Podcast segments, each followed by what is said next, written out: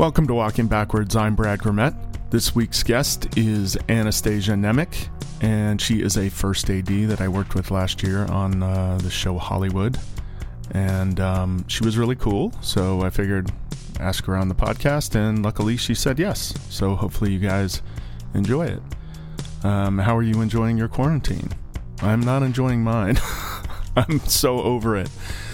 I've had about enough. I, I, I assume a lot of you feel the same way. Miss miss all my friends and seeing everybody and all this stuff and but uh, you know I am getting a lot of uh, online poker tournaments in, so that's good, I guess. that's always fun. Wondering when we're gonna work again. Uh, I haven't really heard anything concrete. I don't know when we're opening back up here in California. And uh, I, I did hear there's a feature shooting at Universal where they quarantine people for two weeks before, and then they're quarantining them in a hotel throughout the show. I would do that in a heartbeat. Uh, I know it would be a lot more expensive for the studios. Yeah, I, I would I would definitely do that. I, I assume a lot of people are like me, but you know, if you have a family, if you have kids and stuff, that's that's going to be really tough. So I think some people, some people would be mm, really against being away for so long, like quarantine like that.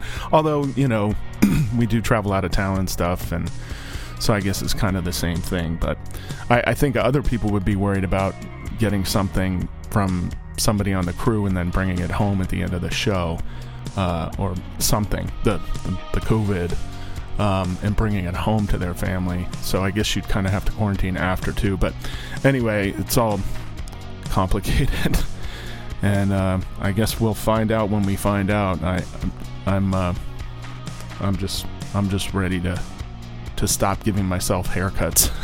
How many more will I have to give myself? Uh, I don't know if you guys are doing the same thing or you're just going full hippie but um, it was driving me crazy, so I keep cutting it cut it again last night. Let's talk about Walter Klassen. They've been supporting the show since almost the beginning, and uh, they are friends of mine, and they make some great gear for camera operators and Steadicam operators, including the iBaird. And if you're in the market for one, or will be soon, you can use the code WALKING in the promo code box if you buy an iBaird, and you'll get a discount which is nice. Uh, we are talking about doing a promo on something else. Um, I'm not sure when that's going to happen. We were talking about it before all this went down, so who knows? But um, they have bunch of other products, so uh, it'll be one of them if we do it, which we probably will, but I won't know for a while. anyway, uh, thanks to Walter Klassen for their support, and um, I hope everybody up there is doing okay. Um, I think they're kind of working from home and all that stuff. I don't know how all that works for them. Um, so I just I feel for them, and I I hope they're doing well, and I hope we all come out of this in uh, in one piece and better than ever and ready to go back to work. So um, yeah, thank you to Walter Klassen for that support. Uh, also, if you want to support the podcast personally, you can do so at patreon.com slash walking backwards and uh, just pitch in a little to help me pay for the show and support me. Uh, that would be great, and I appreciate everybody who already does it. If you if you can't at this time because money's tight, I totally get it. Um, if you can, that would be great. Money's tight for me too, so. Um, yeah, that's all. So uh, if you have to if you have to stop for a little while and then come back later, I I totally understand. Uh, I will not be offended. I, I understand how it is. So um, but for those who can, much love. Um, yeah, that's it. By the way, this episode was recorded on March 4th, just before everything kind of went crazy here. And um, I, I thought I'd lost uh, the, the master recording. I thought it was gone. And luckily, I had backed it up and I didn't realize it. I, I don't know what happened. But anyway, so that's why that's why it's been so delayed and releasing. So everything everything recorded was obviously before, so it it really sounds like a different world. It, just sounds weird. It sounds like it was recorded so long ago. As a matter of fact, in my um, best day worst day segment that I do for my patrons on at patreon.com slash walking backwards, Uh, I talk a little bit about being sick on a job and going in sick when I was out of town and when I shouldn't have and all this stuff and it just sounds so irresponsible now. Uh, anyway, I have to talk about it in that best day. Yeah, it's, it's just weird. But but Anastasia is really cool and we had a great conversation. I really enjoyed it. She's uh she's a very nice person and uh, a great first AD. So uh, I hope you enjoyed listening to it as much as I enjoyed having the conversation.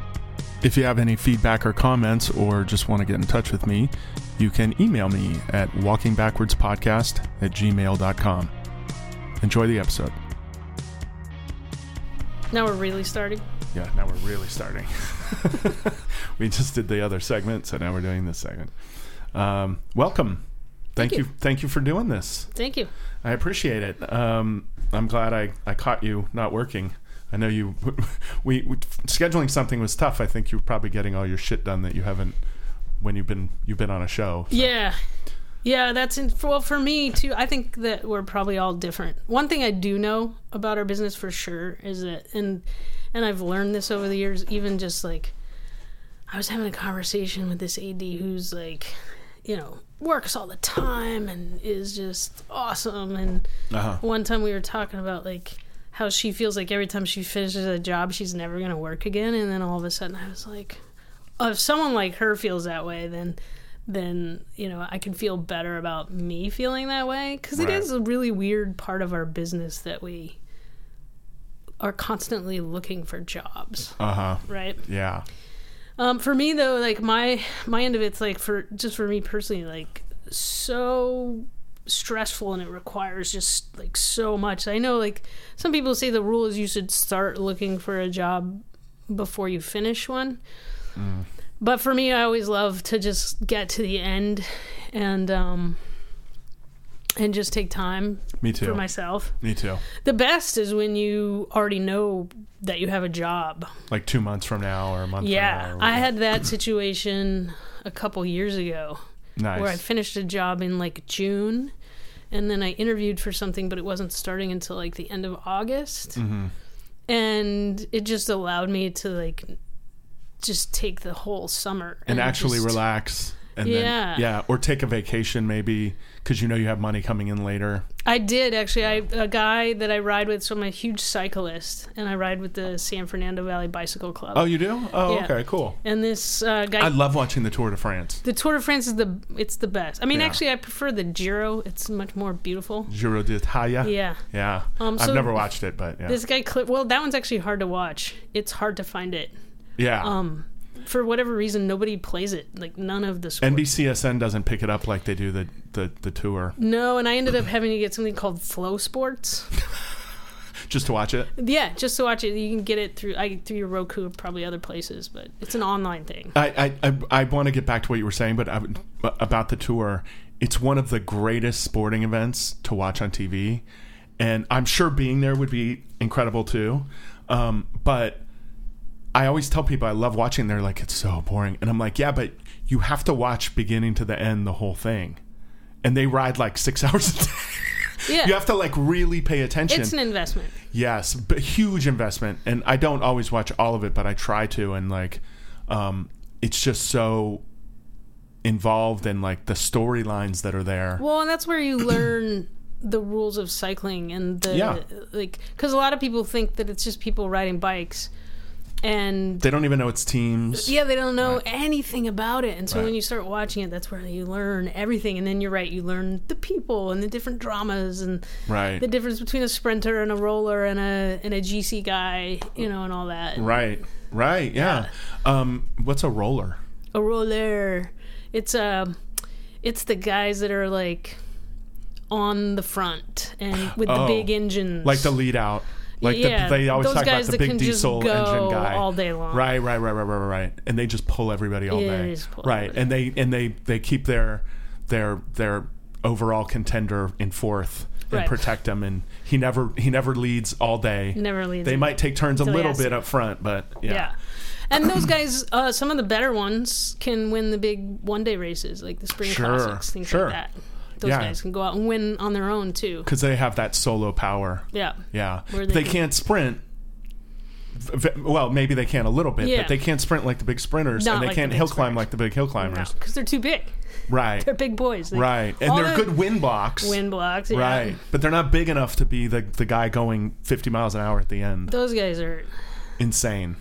well, but some of them are tiny. Like Caleb, Caleb Ewan is tiny, but he's That's just, true, but his legs look like tree trunks. yeah, that's true. Like but then there's who's the guy they call the gorilla? That's uh, Andre Greipel. Greipel, yeah, I love him. He's amazing. A bunch of those guys. There's that Swedish or Norwegian one, um, who's like a looks like friggin' Thor or something. What's his name? Thor Hushovd. Yeah. He retired a few years ago. Oh shit. Okay. Yeah. Uh, I only watch it once a year, so Yeah, he retired a few years ago. Like that whole generation is kind of almost almost gone. Like uh, Fabian Cancellara and Yeah. Tom Boonen and all those guys. and and um uh, the German guy uh, who rode like 20 tours. Um, that's a commentator now. oh, uh, not Erik Zabel. Is it Erik Zabel? No. um, And it's not Tony. Mar- I always like Tony Martin too. He still rides, right? Tony Martin is still riding. Yeah. Yeah. Oh, yeah, the German guy is heavy accent, but he he's like Oh, the uh, Jens Jens Voigt. Jens Voigt. Jensi. Yeah, he's uh, he's the guy that would do the craziest shit. Like he would break away on his own and get like Yeah. ten minutes ahead, and they're like, if anybody can win this, it's Jens. But sometimes it works. I loved his Right. motto is "Shut up, legs," and like the way you have to like mentally get through cycling is just knowing that the people around you like their legs hurt as bad as yours do. Yeah, it's in a certain way, it's like knowing that that other day, other ads like, I'm never gonna get a job again. Yeah, Like knowing that they, knowing that you feel the same way they do helps you. helps you. Right. Helps you because now it's a mental thing. Right, they're burning just as bad. Yeah. Right. it's it's your it's your job for them to break before you do. Right? Yep. For them to wear out and and and stop pedaling or slow down before Yeah. you do. Yeah, Just to get or away. like get away in a break and be able to hold off. You know, right. the crowd of people who can go faster than you till the very end. Actually, Tony Martin one year in the tour, I don't know if you remember it, but they caught him on the line, and he was out for like kilometer after kilometer on his own. And Oh, he lost, left at like mile 1 and lost by like an inch. yeah, he lost by like an inch. I do remember that. so hard On his own. on his own. I don't think anybody went with him, right? no, he was on his own all Yeah, day. and he's leading by like 15 minutes at one point, Yeah. and they just the pack just slowly pulled him back. I remember that. But the next year he did do the same thing, and he actually won. So he he Yeah. ended up. I remember. I remember. Yeah. So that's the extended storyline. So when he wins it the second time, you're like, "Fuck," because they talk about how he missed it by that He much. He missed it by that much. Right, and he didn't have a. I think he never had a stage victory before or something. He- maybe, maybe not. Or maybe remember. only in a a a, a, a speed. Uh, what do they call them? A time trial. Time trial. Yeah. he's had time trial wins. yeah, he's sure. been a world champion. Right. Um, I actually went to the World Championships in Richmond, Virginia. Really, Um, in 2013, I think it was. No. Richmond, the capital of cycling, huh? Well, so it was actually the first time the Worlds had been in the U.S. since like 1986. Why would they be there and not in Colorado or? Well, it just depends on if you. Well, because the Worlds doesn't always have like a, a mountain, really? right? Like Okay. the Worlds is always a more of like a a one day race. Oh, it's one day. Yeah, it's one day. Okay, all right. It's a one day road race. Well, no wonder they don't always have a mountain because that that leaves Yeah. a lot of people out. it leaves a lot of people out. So it's like very mixed. But um, I went that year because I was like, "There's no way I'm gonna miss this." It's in Okay. the states for the first time in forever. Gotta go. And um, it was actually turned out to be the first time Peter Sagan won his first world jersey. Oh, really? So and I planted myself like right at the finish line. Wow. And I didn't drink any water all day long. And the two guys next to me were like did the same thing because there was like no way we were gonna lose our place by going to the bathroom. Oh right? my god. But at some point, Tony Martin's mom like ended up behind me. And I speak a little bit of German because I lived there for a year. Oh, you did? Like, yeah, in 1989, 88, 89. Oh wow. Okay. And so I I was was, in- like chitty chatting with I her was for a little certainly in Germany in maybe '87. Anyway, go on. before the wall came down. Oh yeah, I looked over the wall. I stood on scaffolding in, in Berlin and stared right at the sniper looking back at me. Oh, wow. We actually went in through Checkpoint Charlie. You went and, into like, East- spent the day in East Berlin. Really? Yeah. Wow. Yeah. My dad, we flew in because we were going to take a train, but you had to go through East Berlin because West Berlin was surrounded by East Berlin or East Germany totally. And he he'd heard a horror story about a family getting stopped in East Berlin and taken off a train, an American family. And Oh my god, as what spies or something? Maybe, maybe, maybe it was in his own head, or maybe it was a real. You know, my dad can be a, a little paranoid. So anyway, that's why we flew instead of taking a train. The train would have been fun, but Train would have been awesome. and it's only a couple hour awesome. ride.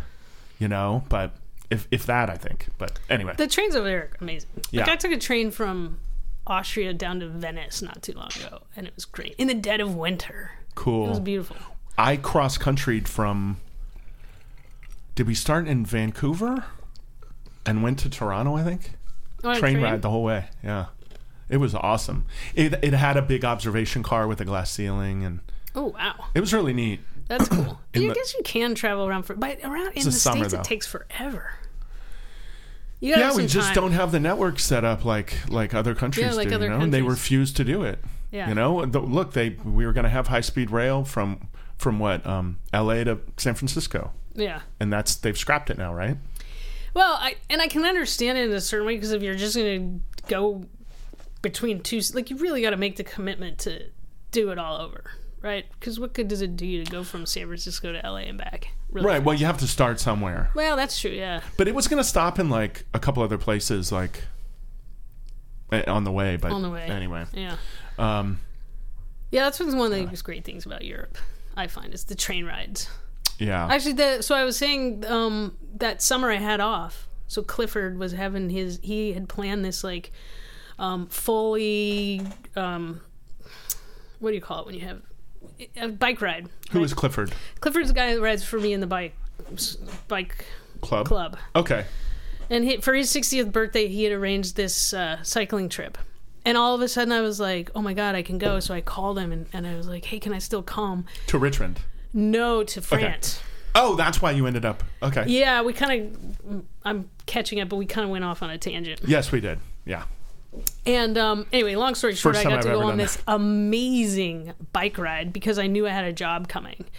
And it was Ah, uh, yeah. a guy like planned our rides every day, and Oh, cool. we saw the Tour de France go by three times. Oh, you did? Yeah. Oh shit. It was amazing, and it was so. It was 2018, so it was the year that Geraint Thomas won, Oh yeah.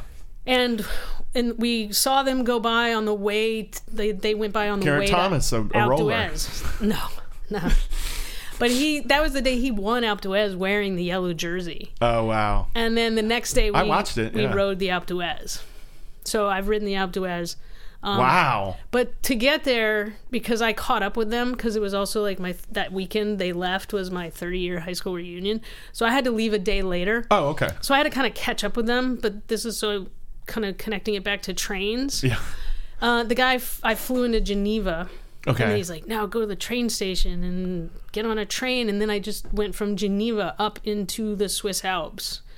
Oh, and to I catch get- up with them. To catch up with them, and I get further and further, and you're just out there in the mountains, and it's so amazing and beautiful. And then I got to this like tiny little village, and he picked me up, and then cool. fed me some food, and then we drove another like hour up into the mountains to this like tiny little um, ski place where we stayed. Cool. So the next morning, our first ride was amazing because Was it was it really expensive that trip? it was just over three thousand, not including the flight. For how long? Seven days. Ooh, it's expensive. Yeah, it wasn't. But it. But it- you had to ship your bike over and shit too. I I Did you paid get a bike like there? fifty bucks to put it on the airplane.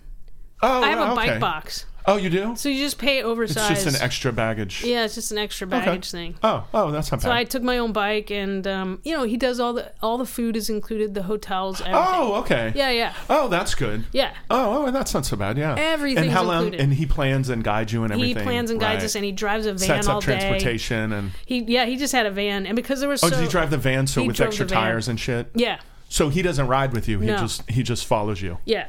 Oh, He cool. follows us, and then he runs off and gets lunch, and he's like tells us where to stop, and he'll bring us Go five more miles Yeah. and whatever. Yeah. Oh, that's awesome. But most of the time, he would just pull over and take pictures of us as we went by. So we have these amazing photos of us, like oh, cool. riding these amazing mountains. That is really fun. I'm not. uh, You know how big I am. It, I am not the right guy for bike riding, especially up hills. You would be a great roller. yeah, probably. Or roller. Pro- probably right. I, although, you know, look, my bike's sitting there covered covered in dust because I bought it. I was like, because I used to, I go on like five mile walks in the, in the neighborhood, uh, and I walk fast like for exercise when I'm not working. I've had knee surgery, a couple foot surgeries, so I don't run or anything, and I hate a gym. Yeah, gyms are awful. And so, and I work out at work when I'm doing Steadicam. You know, it's pretty, so that's fine. But Yeah. anyway, just to you know, try to stay in shape. And um, anyway, I thought, shit, I'll get a bike um, and I'll ride in the neighborhood. And the first day I rode it, I got brushed by a car. Ugh. And like the third day I rode it, I got basically a car pulled in front of me, and I like t-boned a car. I didn't fall, but I hit him, and I realized this is, and you know the neighborhood I live in. Like, Yeah, in order to ride, to I have to ride ride at like one a.m. Or you need to go somewhere else. Yeah, or I or I need to put my bike in the car and drive ten miles from Yeah, here. which is a Which, if you're not super into riding, yeah, you know. yeah. So anyway, That's how I ended up staying in the valley uh, when I oh really? I've just lived in the valley most of my life anyway. yeah. But it's just like those. That's where all my people are. Mm-hmm. I can leave my house and go on a bike ride and not have to drive. Drive. That is good. That's nice. Even the ride starts at CSUN. It's like two and a half miles from my house. Perfect. Yeah. Um, we'll get back to Tony Martin's mom in one second. But how many miles were you riding a day in France? We rode a little between sixty and eighty. Okay, Yeah. So pretty heavy. Yeah. not um, not quite Tour de France, but No. um, No way. People don't realize how long they're like. Yeah, they're riding 120 miles today. You're like, what? Yeah. And they do that for 21 days in the Grand Tours. Yeah. With It's, two, only two rest days. Yeah. So they ride almost like three. They They, ride go- over 3,000 miles. They go six or seven days. Seven days, right? And Seven then days a day and then a off. day off. Then seven days and a day off, and then seven, days, and it's yeah. over. Yeah. And there's three of those the Giro, the, And the Giro's right before the before Tour, the and the. Vuelta. and the Vuelta's after. The Tour Right. of Spain. Right. And and it's gotten to a point where the best riders, some of them they won't ride the tour because they plan their whole year for the Vuelta or they might still ride it but they're not Yeah. Well, the Vuelta's been interesting because for um, many years it wasn't like the best race. Um, and then some of the bigger riders started doing it, and now Hmm. the they've done some better routes, and it's just become a lot more Bigger race. intriguing, bigger race. yeah. Well, like I know a lot of people don't do the, the, the Giro because it's right before the tour, and like there's not enough, there's isn't sufficient rest time to prepare. Right? yeah, not if you're if you think you're going to win the tour. GC, tour. right? Yeah, and the last couple guys that have tried the Giro Tour double uh, have not been able to do it. Yeah. Uh, what was his name? The cheater. Um, Which one? There's so many. I knew you'd say that. um, no, the the the guy the guy who was on Lance Armstrong's team. Uh, Oh, Floyd Landis, no, no, no, no, no, No? The Spanish guy, Contador, Contador. Alberto Contador. Alberto Contador. Yeah, he just retired. I think two years ago, two or three years ago now. Did he ever turn out to be as good as they thought he was going to be? Um, I mean, he was juicing pretty hard. They caught him. He got like, like a two-year ban or something. Or yeah, he got a two-year ban, but he, you know, he ate that steak. That's where it was. what? That's what he claimed was that it was a some steak that his brother or his cousin brought him from over the border or something. Uh, no, it's full of shit. no, he actually Contador is a really good rider. And, no, I know he was. And I didn't like him in the Lance years because I was such a big fan of Lance. yeah. But once Lance was gone and Contador, like I actually turned out to really like him a lot. Okay. I didn't see him that much anymore. I think he didn't ride the tour once, and then I don't know. I just, I just after those years, I lost him a little bit. But Yeah, when I was last years, he came really close to winning the Vuelta again. oh, he did. Yeah. Um, I remember when Lance had his big comeback, and because I wasn't into cycling when Lance was first really good, I got into it in like 08, 09, something like that. anyway, um, uh, I shouldn't say cycling, the tour. Yeah, 'Cause I don't 09 was his big comeback. Is that when it was? Yeah. Okay. Yeah. So I guess I got into it around then. um, and remember he like broke a chain or his chain slipped slipped the disc or something. And the the professional courtesy is if you have a mechanical failure, Yeah, that everybody waits for you. they wait for you. They they don't stop, but they slow down and they keep riding and they Yeah. slow down and they let you rejoin the group yeah. kind of in the position that you were in already. It still hurts you a little bit because you got a hard ass to get back to them. Yeah, you gotta waste that energy. right. But um, but like your team members will stop with you and then ride you back into the group and all that stuff, which I find is really cool. But remember, Lance, something happened to Lance. Well, Something was- broke or slipped off, and Alberto attacked. Yeah, I don't remember that one, but they it's interesting because they do it or they don't. Like sometimes the- they do it. Well, I think Oh, they were on the same team that year though. Yes. Okay, okay, okay, yeah. And and Alberto I think he won that year, Alberto. Yeah, and he was supposed to be the leader, and then Lance did better, and he didn't want to. yeah. There was a real two. like battle between Right, them a little bit. and so that's why from that point, the announcers, you know, those English guys, whatever their names are, who are so Yeah, great. one of them just passed away. Paul Sherwin died. no, yeah, you didn't know that? no, I did not. He didn't. He died year before last, so he didn't. Th- this past tour I was the wondered- first time he wasn't there. I wondered where he was. yeah, he passed away. they didn't. They didn't mention it that I. Know, I think they did. They did like a whole I must special have missed. I him. must have missed it because there's so much coverage of it. It made me cry actually, because I mean I've been watching him for so long. he was fantastic. yeah, Phil Liggett and Paul Phil Sherwin. Liggett and Paul, yeah, and now they have Yenzi and that other young, and, um, the guy who used to do hockey is doing it now. hockey. Well, he's MB, NBCSN. Oh. He used to do like the the Wednesday night hockey or whatever. Now they've got him doing. Oh, I think I know who you're talking about. He's like the wrangler. They talk Yeah. all the specifics, and he And he's the the sports guy. right, the general sports Yeah. guy, who Yeah. who will be like, "So is it hard for them to get up those mountains?" Yes. well, he'll be the guy like, "How many calories do they burn every day?" You know? Yeah. like shit that the average person doesn't, Doesn't know know. the answer to They burn and, a lot. and to them is a really dumb question but um, yeah those guys eat all day like Yeah. it's a whole thing if they forget to eat every hour or Eat or whatever drink. Yeah. Yeah. I it- actually went that year too, to 2009, and saw Oh, you did? saw Lance and Alberto go up the Mont Ventoux. oh, oh you went to the Mont Ventoux oh my how many days were you there to I get a spot only. I we went up. They, we just hiked up Oh, that one day. Yeah. Okay. We parked really far away. We walked really far. walked 10 miles and then we just sat and waited all day. That's what people don't get like those little tiny roads like a week before at the top they're filled up with cars Yeah. at the point where they'll they'll, they'll even let cars and then it's a little tiny Little tiny. two lane european road that Yeah. cars barely ever drive on so it's like oh the funny part is they repave a lot of the tour A lot. Yeah. especially when they're going to a new place and like they repave it so f- they the french towns love it because the government will come in and spruce it up essentially Well, and it's smart too because it can be dangerous. yeah, well, they fix the roads because they're yeah they're nasty and Yeah. I mean even then you have crazy shit happen. Do you remember? Um, uh, welcome to Tour de France talk. I was just thinking the This happens in so many industry is way interviews. It's like we, we get off onto a subject that we're both interested in because I have a wide variety of interests and I love to talk to people about it. So and I don't mind it. If, Well, and let I me know if you get talk bored. about cycling all day. Okay, I'm a total so- nerd. So you have another eight hours. Perfect. Uh, um, no, but um, uh, do you remember? This would have probably been like 2013 ish. Um, those those three guys are in the break, and a car goes to pass them. that's Juan Antonio Flecha and Johnny Hoogerland Hoogerland goes flying, Flying over the fucking fence into the barbed into wire a fence. barbed wire fence that catches his ankle as he flies over it. You can see it. yeah.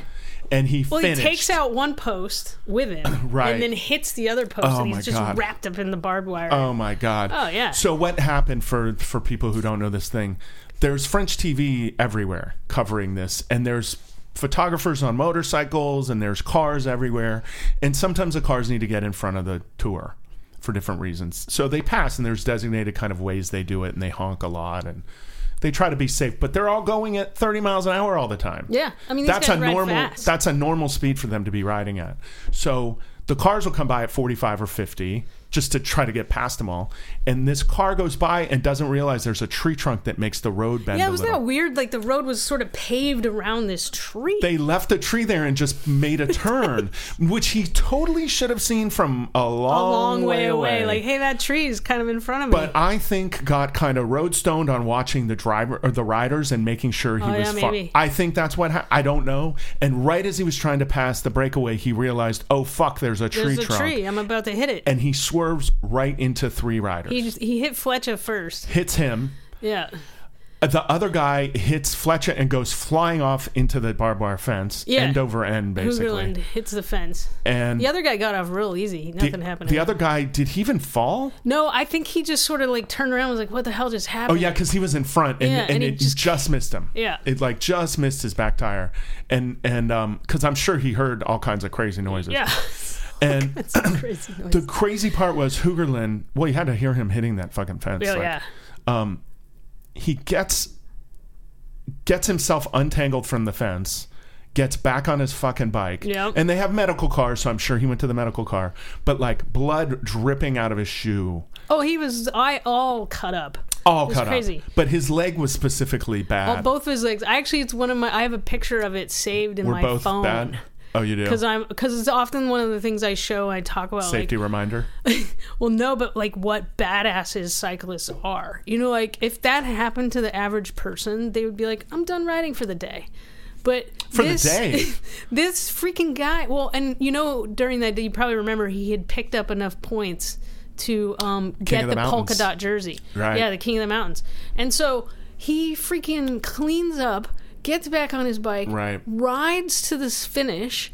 Pulls Collects the the polka jersey. dot jersey in tears, and, And then he retires. goes and gets stitches. No, he Oh, was he back didn't on his- retire. He no, kept riding. I forgot. Yeah, But yeah, yeah. he did all that before even going to the hospital. Right. Th- And this is something people don't know.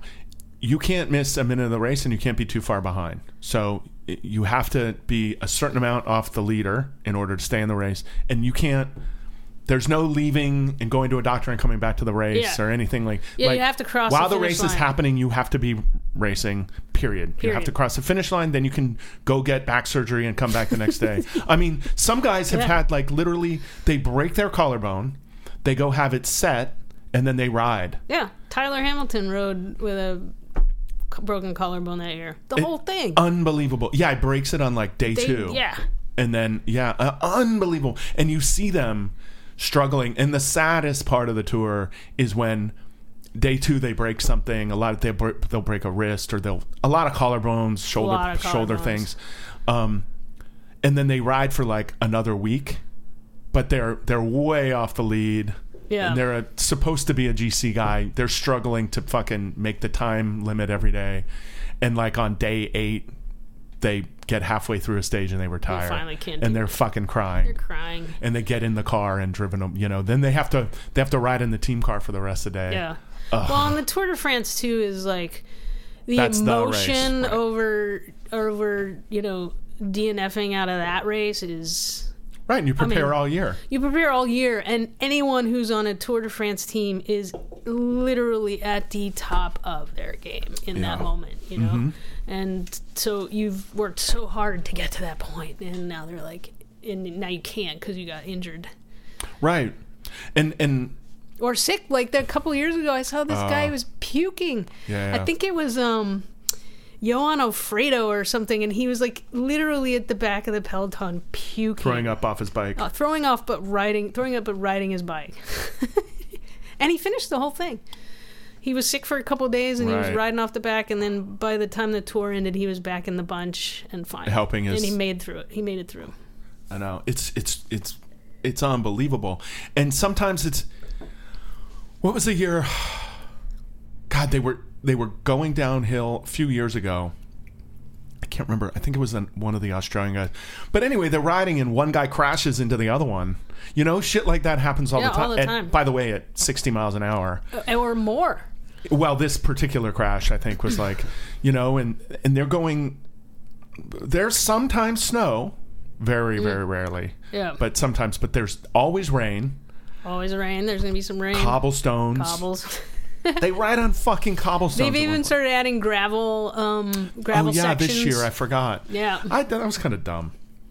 Did you like it? I like it. Yeah. I like it. It's like the Strade Bianche. It's one of the one day spring races, and there's a bunch of sections of of of gravel. It's sort of like the Paris Roubaix too, with all those sections of cobblestones. It's amazing. Yeah, but that's but that's the deal with the Paris Roubaix, right? Yeah, yeah, that's the deal. I mean, but there's been but the tour started add. I guess the tour's trying to take all of cycling and add whatever's going on into it, right? well, they used to have uh, cobbled sections way back in the day too, and then Yeah. they started adding it back in. Like, it, there's some things that kind of go and come back. Come and go, right? Yeah. Well, the gravel thing, I don't know. I don't know why I didn't like it. I just wasn't. You know, it's kind of plain, Yeah. and I'd like to watch. It was kind of boring. I don't know why. I, I don't know. Anyway, I don't know what the hell I'm talking about. Um, okay, wait. Tony Martin's mother.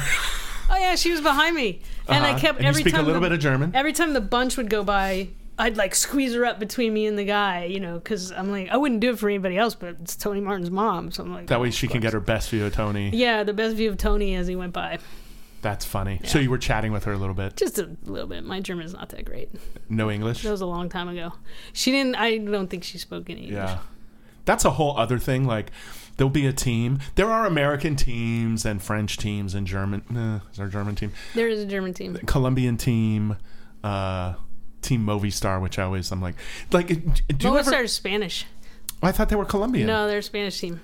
That's Oh. actually Movistar is the um, Spanish uh, cell phone company Yes. like AT and T. Yes, yes, yes. What is a, there's a Colombian team? No, no, No. Oh, I'm thinking of the Colombian that rides their GC guy that rides for Movistar. That little guy, Uh, oh yeah, uh, uh, Quintana. Quintana. Yeah, yeah, Yeah. yeah.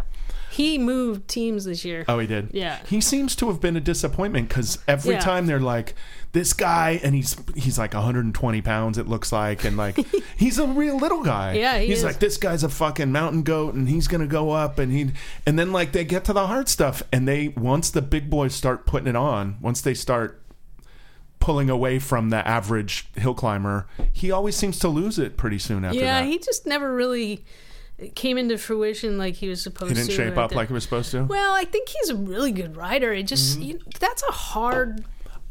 Uh, Any I mean, we're day race is a hard race to win, right? Like, we're, we're also talking about like he's one percent not as good as some like the super duper top hill climbers. Yeah. Like, but I don't think he ever really had the team around him either. And he also was Mm. racing uh, through the years as Sky developed. And, you know, when Sky first, I think it was 10 years ago when they first um, came on as a team. Mm. And their way of riding is just like, I mean, they have so much money and they can pay all these, like, all these amazing riders who can go out and win big spring spring Right. classics to come to the Tour de France and be domestiques. right. So they've got these super domestiques because they can afford to do it to put these guys on the front, and then they just drive on front all day at a pace that no one could yeah, they just hurt by. everybody. Right. I mean, they just keep the pace so high, and Mm-hmm. unfortunately, I think too that lended to Quintana never being able to win the tours because he was faced with that. Oh, And okay. Movistar was just never had a team quite like that Right. to even compete. Like even the first team that's ever really been able to compete with them is Jumbo Visma. This past one, Yeah. Kruijswijk. Yeah, yeah. Everyone else is just like, Jesus, what do we do? Right. Well, I think you know people like like people like Peter Sagan He's amazing. who can just. It doesn't matter what his team is. He'll make everybody his team. Yeah. Do you know what I mean? Yeah. So he'll just ride on Sky. Or whatever. Yeah. I'm not saying all day. I'm just saying like he's like a freelancer. In the sprints, yeah, for sure. Yeah, sprinting. Like Yeah. and he's so smart and such a good bike handler. He's not the fastest sprinter, but he can put himself in the right positions the right behind the right guy and and kick on the power like at the exact moment he needs to. Yeah.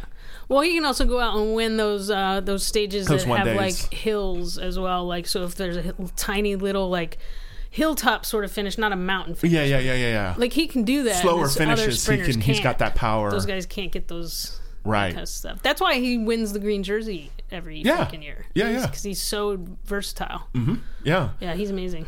And and funny. He's really. And he's won a couple of stages on his back wheel. He'll just like do this. He'll do a wheelie, He always and, does the like wheelie. no-handed wheelie. You're like, what the fuck? I know on a road bike, it's so crazy. It's unbelievable, this guy. and then they ask him stuff, and he's what, he's Czech, right? no, he's Slovakian. Slovakian, right? And he's like, "Oh, uh, do the thing," and the, the people, and the, ah, and he's like, got that weird little voice. yeah, that's what I'm saying. Weird like- squeaky voice. yeah, it's like kind of squeaky. He's like, oh yes, I, I, I tried to do the thing, and Yeah. da, da, da," and like, but he's such a clearly like nice guy. Yeah. Like he's so entertaining. He is. He's Anyway, a good guy. he's, He's amazing. and he's like such a good look. You know, the women love him, and like, uh, Well, he's yeah. cute. Right, he's a good-looking guy, and like, yeah. Anyway, Uh, it's funny. Okay, we can stop with the cycling talk. Okay. Al- Although you know, there, there to connect it back to the business. I have known a bunch of people who are in the business that are super into cycling. Yeah. As a matter of fact, um, David Leb is uh, uh, likes to cycle the A first on Hollywood. Oh, really? Um, Yeah, uh, he used to post photos of his bike like when he was on shows in New Mexico. Excuse me, in New Mexico.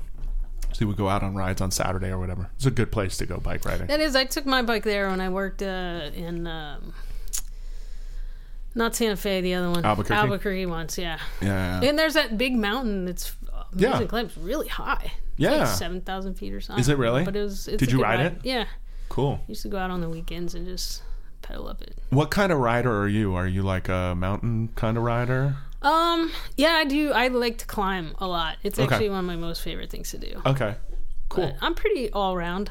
I- I'm not. I'm not a good sprinter. No, But it's funny, like when we were talking club riding too. Like there's Yeah, like well- certain places where there's like sprints where everybody like there's this one place coming back from I'm just gonna say things that are gonna make no sense, but the Tuesday Thursday ride. Oh yeah, yeah. And um I totally know that one. It's a great one. and there's this one spot that's Uh-huh. like the sprint spot and Oh. who's gonna start it and who's it. You know. Oh, so you'll do it as fu- for fun? Yeah, yeah, You'll yeah. do. You'll set up like a real sprint. Yeah, and someone will Somebody lead, will lead somebody out out, and- and Oh, and, you try to take people by surprise because then the q- question's always like, oh, well, who's going to do it this week or today? you know? Right. Yeah. Who's that? Speaking of lead out, who's the guy that used to lead Mark um, Mark Cavendish. Cavendish out? So Renshaw, Mark Renshaw. Mark Renshaw. Did he Yeah. retire? No, he went to another team, right? He went with Mark to. He might be retired He as went to of this Sky. year. No, well, he might have for a little while, but then he ended up going to um, what's that South African team that Cavendish went to? Right. Well, because Cavendish went to Sky Yeah. and Renshaw went with them, No, maybe that was. Yeah, maybe. and then they went. And then the Renshaw went off on his own because he wanted to It's sprint like a- for himself. It's like a weird charity team for like uh, Qhubeka. women's. Qhubeka. I can't remember. Yeah. He's, Cavendish isn't on it this year. He went to another team. Oh, he did. Yeah. Yeah. um, I feel bad for him. He's had such a bad last few years, and he was only like four Tour de France Oh, God, stage wins away from beating Eddy Merckx's. record. Record Right. of he still wins. could, I think. I don't know. There's some fast young guys In the right tour, he could. Well, this year's tour, I think, only has like eight, um, eight Sprints. sprint stages, Oh. and a few of them actually have some. If you look deeper at the stage itself, some hills Mm. that are going to prevent some of those sprinters from making it to the end. Mm-hmm. Like a like a like a three quarters in a category three Yeah. kind of thing or something. Yeah, where someone big like Viviani is. They're just they're not gonna get over, yeah. Yeah. Yeah, that guy came on strong. He's good. Viviani's really good. Uh Kevin remember that crash he had? oh, in Harrogate, yeah, when the tour started in Britain. Who was that? Uh they crashed crashed him.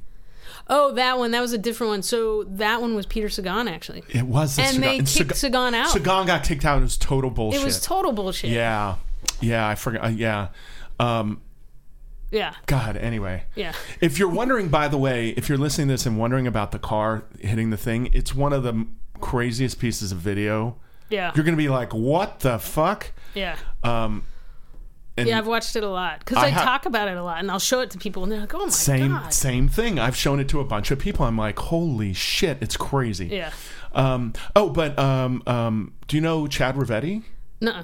Oh, he's super into cycling. We did a pilot together. He would be like, "Do you know Tony Rivetti? That's Mm. his dad. They're, I think they're all in the business.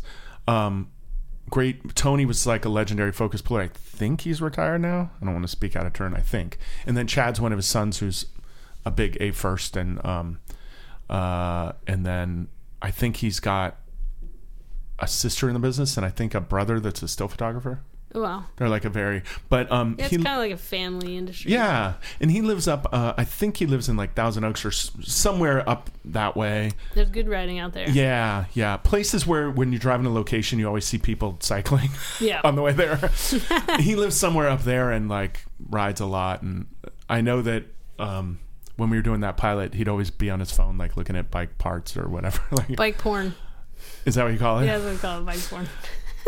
Not irresponsibly so, but when he had time, he would to be checking it out. But anyway, um, yeah. So there are a couple, and I heard about an operator. Um, actually, I'm not gonna, I'm not gonna say his name. Um, he got in some deep doo doo. some me For too. doping? Some me too. Oh, Um, but I heard he used to ride like 30 to 50 miles in the morning before work. what? Oh my god, that's impressive. You ask me, it's crazy. You know, I had I had um, the two seconds on uh, on a on a season of a show I did in Chicago. They would go work out before work every day, and we did 15 hours every day. And insane. I'm like, what are you guys doing? You're crazy. Yeah. Um, Well, and that too, like for me, like I guess they have a little more downtime than I do. they have a little bit. Yeah. I'm, I'm, I, they can they can sit a little more if they want to. I'm anyway. Go on. Sorry. No, I'm just talking about exercising in our in our work. It's it's hard.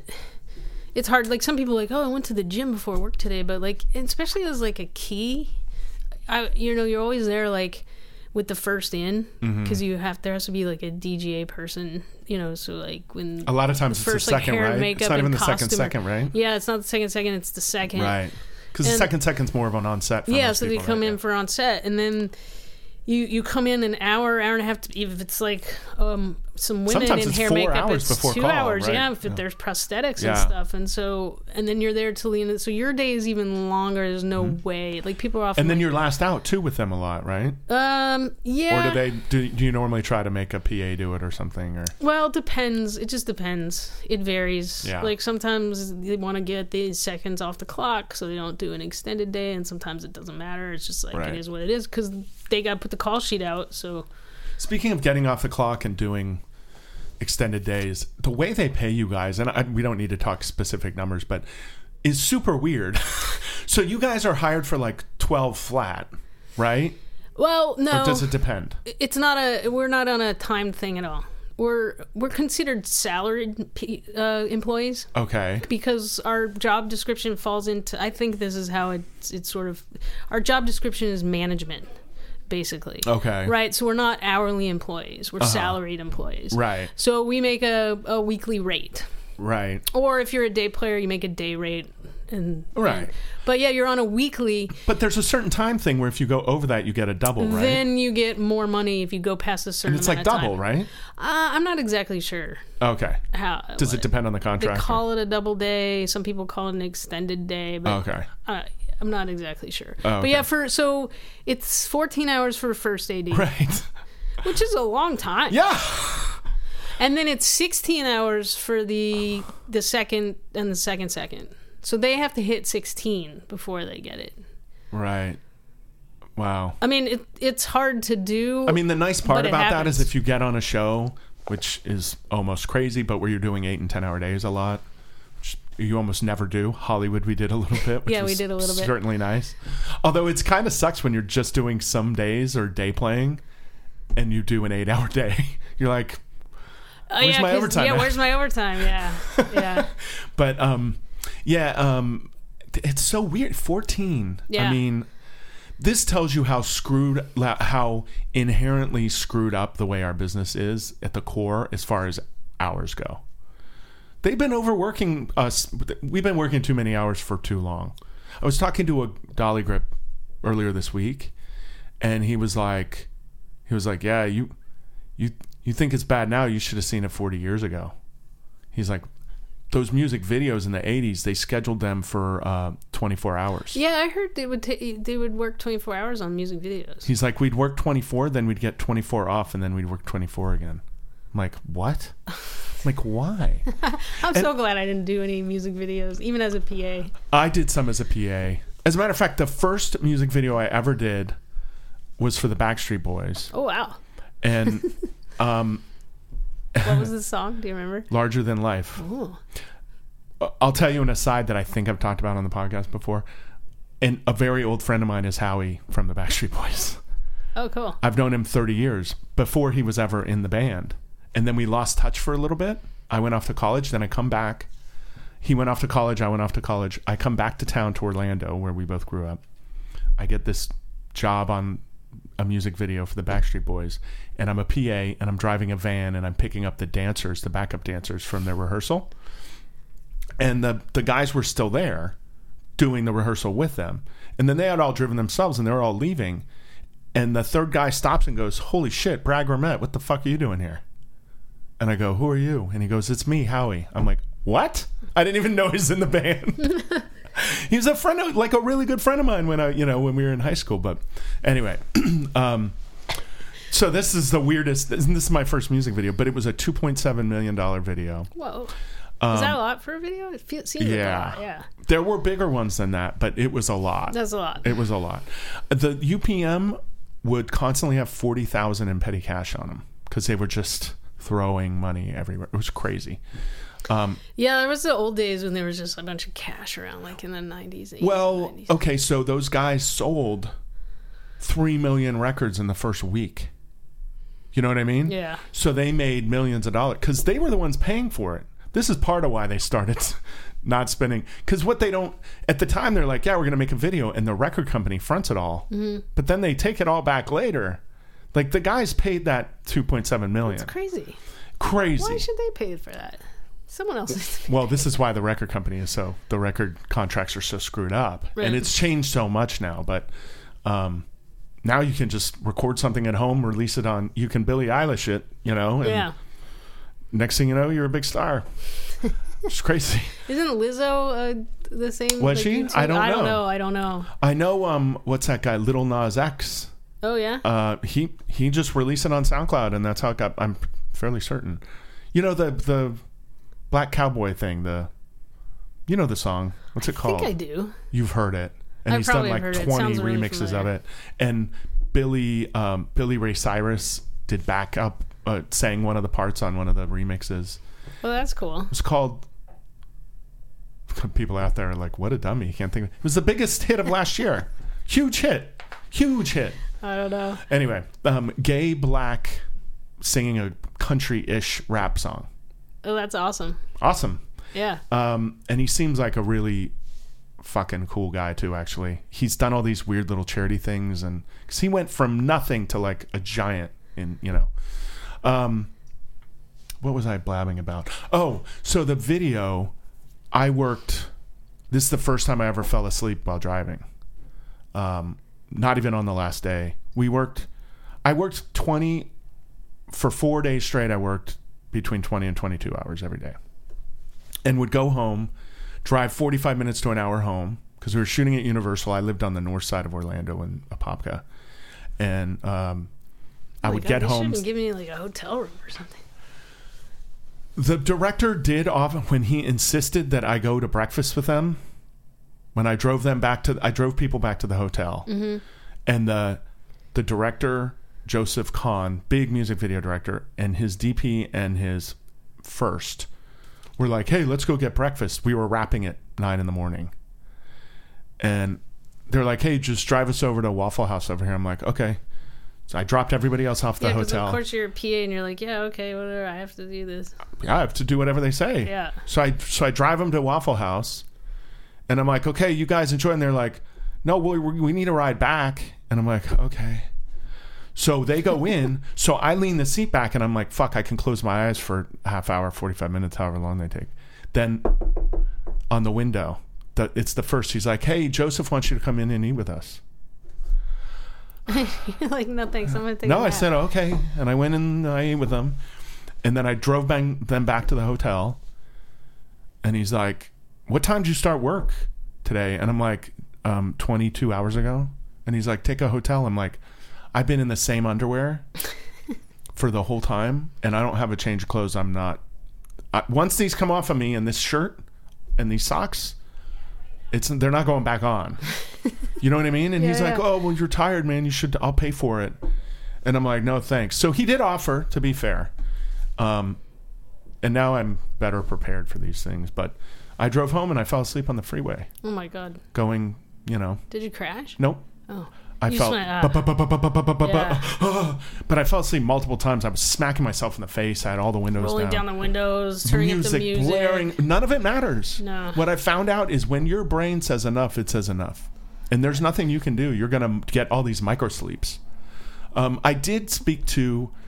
I met him at a party or something, a, neuro- a neurologist years ago, and I said, you know, um, I was talking to him about that. I don't, I don't know how it came up, but um, he said, look, in those situations, if all you can do is pull over and fall asleep for 15 minutes, do it. He goes, because once your brain can just fully shut down, turn off, and then restart itself, it'll give you an hour or so of control. Yeah. You'll be able to keep your eyes open for another hour. He's like, so if you're really in dire need, at least do that.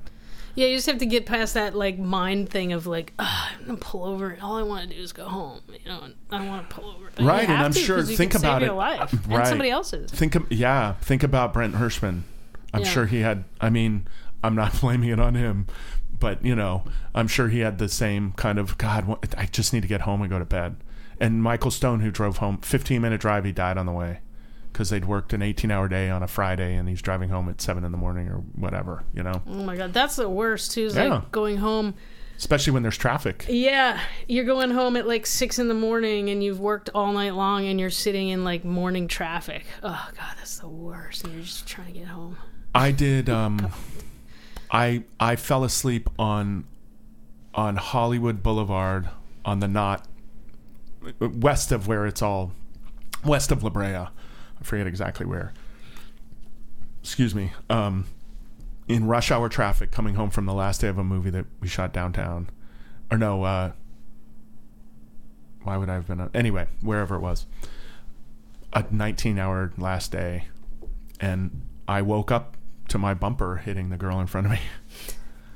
And um uh luckily we pulled over and um she was like I was like, "Oh, is that scratch?" She goes, "That was there before." She goes, "Don't worry about it. You barely tapped me." I was like, oh, "Okay." But I, I was I fell asleep. You know? Yeah. Luckily going 3 miles an hour and not Yeah, 50. I've definitely started to fall asleep, like even at red lights. Oh yeah. We're just waiting for the red light, and you're like, Ugh. yeah. Well, remember a few years back, or no, maybe two years ago or something, that that actor in Canada wrapped his car around a tree, driving home from work. I don't remember. Mm. Um, but people started suddenly. They're like, "Wow, we really need to talk about the Hollywood hours." He worked a sixteen-hour day, and he wrapped his, you know. And I'm like, he worked a sixteen-hour day. That means other people worked 18s, Yeah, you know, because they had to be there before him and after he left. yeah, Um. Anyway.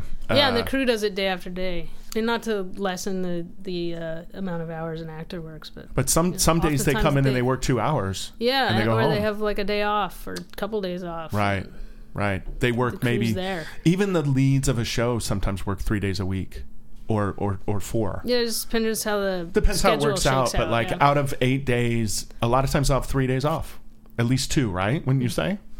And I'm talking about number one and two on the call sheet. Like, yeah, sometimes for sure. Sometimes too. It depends on Sometimes the, they work the show every and the writing as well. Like, yeah. but they're not going to work the same. They're never ever going to work the same hours as the crew. right, They're not in every scene. right. and um, yeah, um, but I, I mean, I feel it for them. I just feel it more for us. Truthfully, Yeah, and and, th- and then everyone can get tired too. Like anyone can fall asleep. of course, yeah. Yeah. I mean, they've put some new stuff into into effect that, like, we got an hour longer turnaround on this last contract, so now we get ten instead of nine. Um, like at, at stage or location, there's all those other things too. From stage to location, it's, That's true. That's on the you know the normal basic contract. right. Everything else changes. Locate. Yeah, it's always different. Um, I should actually know that. But Yeah, you. I mean, I don't know if it's gone into effect yet, but it's in the contract. I think it's gone into effect actually, pretty sure. But um, yeah, so that's good. Um, I personally think we should have like at least twelve, but because Well, that's what gets you. the actors get twelve. SAG Right. gets twelve, which Right. is interesting. Um, wait, who actors and who? A SAG. Oh, SAG, right? Yeah. Yeah, yeah. Sorry, I thought you said sound for a No. SAG. Um, Dude, there's those sound guys get 12. no, but it, it's, you know, it's such a tough one. I sometimes think the same thing. And then other times I'm thinking, if everybody gets 12 hours, I mean, just think about the turnaround on that. Like, you're just getting later and later as the week goes on. Well, so what what happens is you, in my opinion, you have to write a little less complicated. You have to make episodes that where you can shoot ten or twelve hour days every day. You know what I mean? Because you can't start extending all the time, because then you have turn big turnaround problems. You know right, what I mean? you have to do your 12s. Right, right. Or I mean, you know, And then you move based on, you move the time based on, you know, like light. Yeah, well, have- okay, we have like, nights at the end of the week. Right, yeah. sure, or whatever. Yeah.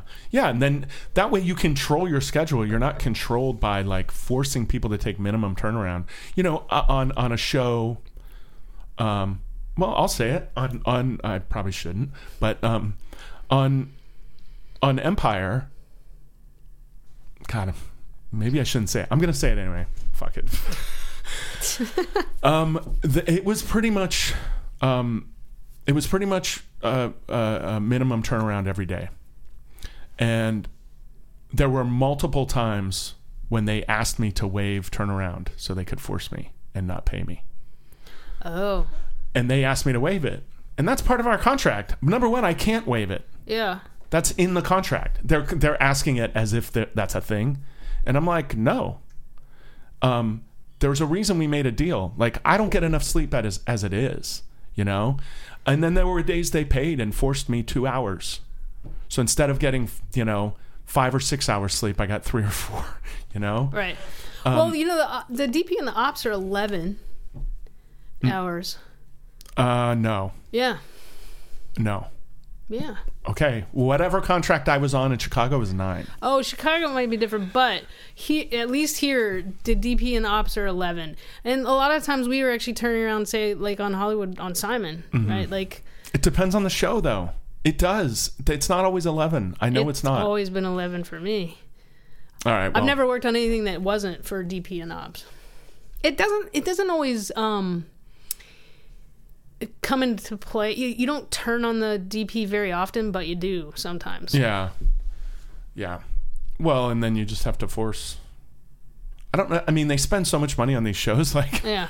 it or it's sucks like to take be your forced. turnaround. Like you don't if you don't want to push, and it's like it's like by ten minutes, you just have to tell the DP and the ops to Oh, come yeah. in ten minutes past crew call. Well, the so days they didn't pay me to to force because I said no, obviously, to to doing it.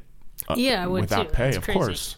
Um, but I think other people waived it, to be honest. But I don't know that for sure, and I'm not gonna whatever. But um, Well, what good does it do if some people are waving it and some aren't? Like then you have got like well, then I come late. certain crew. They make me take my turnaround. All right. And One day it was- working without you. One day it was an hour and a half, and the the DP was mad at me when I got there. Where the fuck have you been? I'm like, I had to take my turnaround. He's like, oh, Well, you should. Know that. he- Well, I mean, because that means he should have taken his too, because he's the same.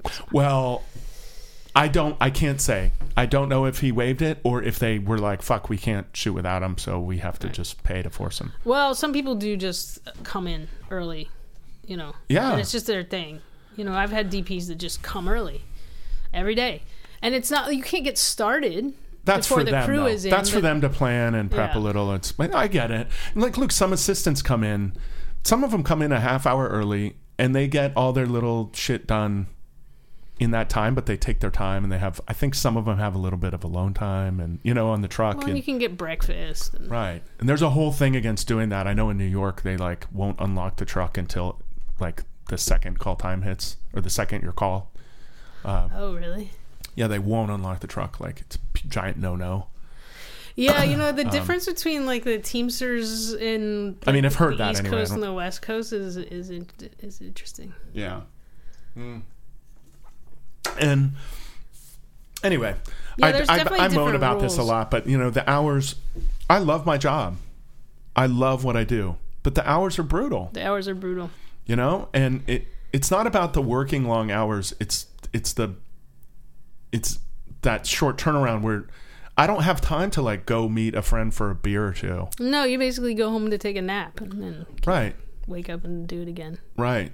Uh, you know, you go home and shower and, you know, Yeah, um, yeah, it's hard sometimes. Like as by the time as I try to just wears on. decompress, you know, I need a, few minutes to decompress Yeah. and like chill, and you know, you get five hours. Like Yeah. if your turnaround's nine hours, I'm getting essentially five hours a night.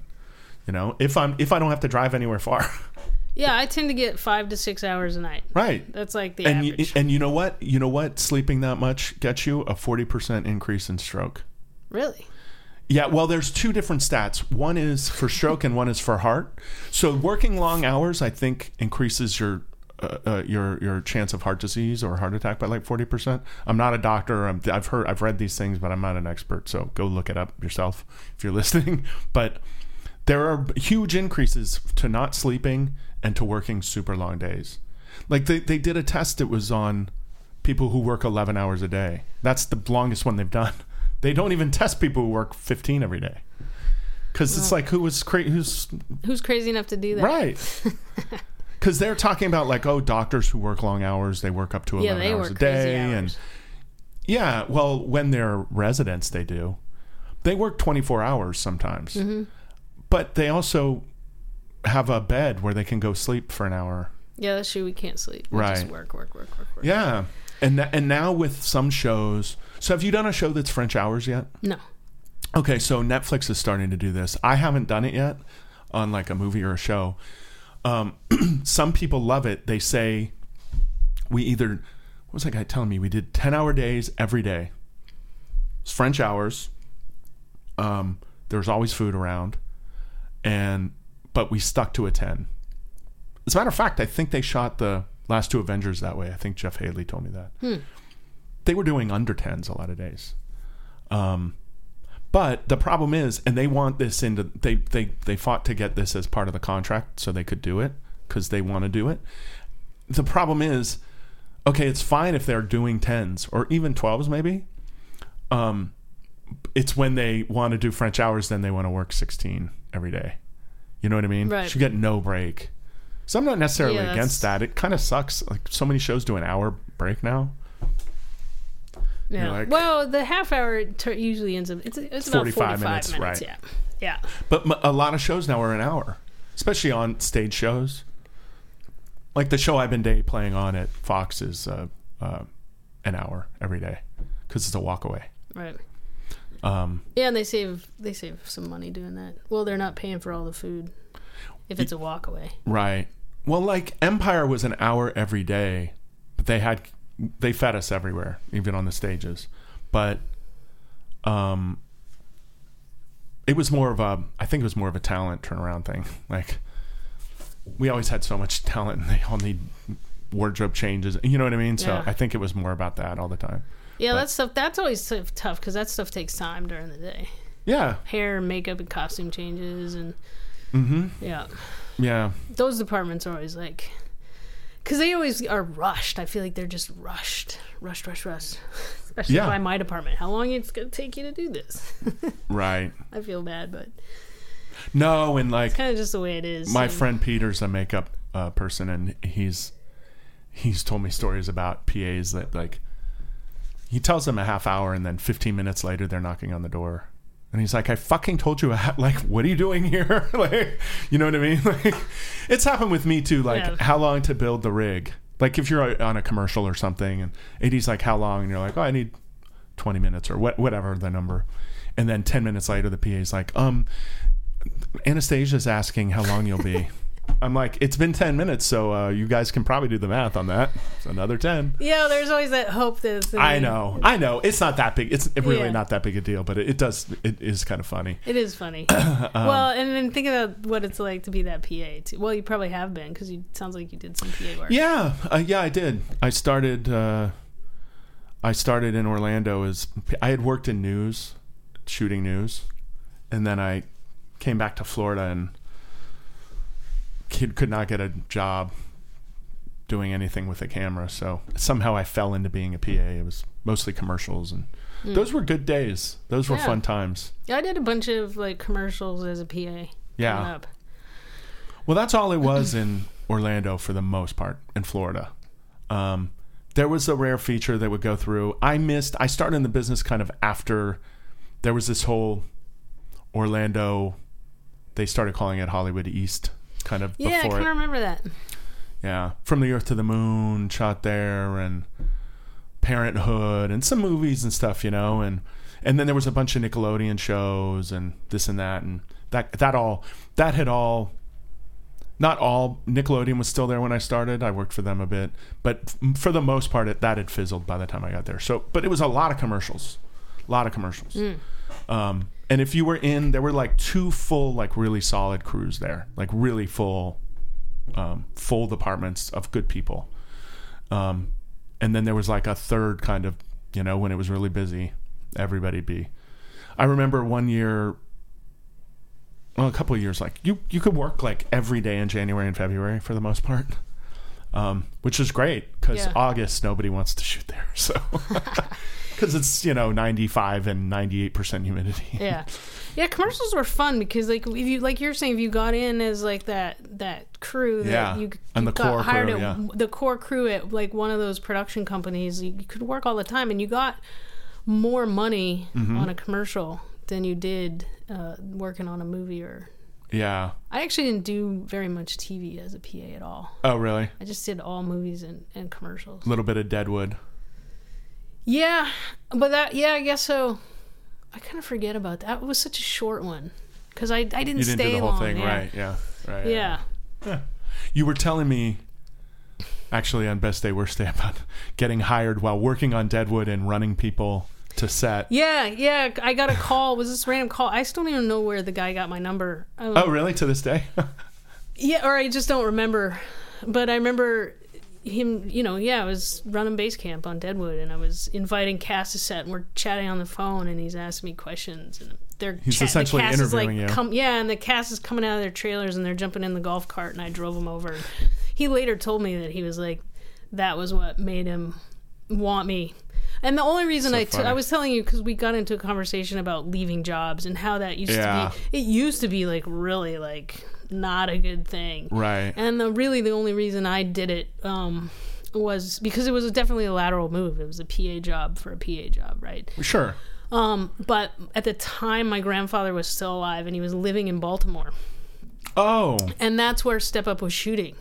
yeah. It was for Step Up, right? Yeah, yeah. And they were going to, actually, it was a total boondoggle, too, because hardly ever as a PA do you get flown somewhere and put in a hotel room, too. right. And that's what they were offering. Normally, they do they make you work local or something, Yeah, like normally they would they would just hire all the PAs themselves, or, or if you local? wanted to They do just it, hire would- them locally. Yeah, right. hire. But for some reason, they were bringing someone in to run base camp Okay. on step the first step up, and um, I was like, "Holy fuck, man! Like, I can see my grandfather every weekend." Right. And um, Oh, you're such a good granddaughter. That's nice. I was just well, he's a great guy. It was Good. clear, but it was fun. And Good. Baltimore's a fun town too, and like Yeah. being part of the first step up and Cool. um, was a lot. That was a that was a really fun one to work on. I had a really good time down there. And then every weekend, my grandfather would come and pick me up. We'd go down to the Air Force Base for like uh, brunch. oh, really? Yeah, and he was like really, you know, he was really old at that time. And every time I got in the back of that car with him and his wife, I was like, sure, I was gonna die.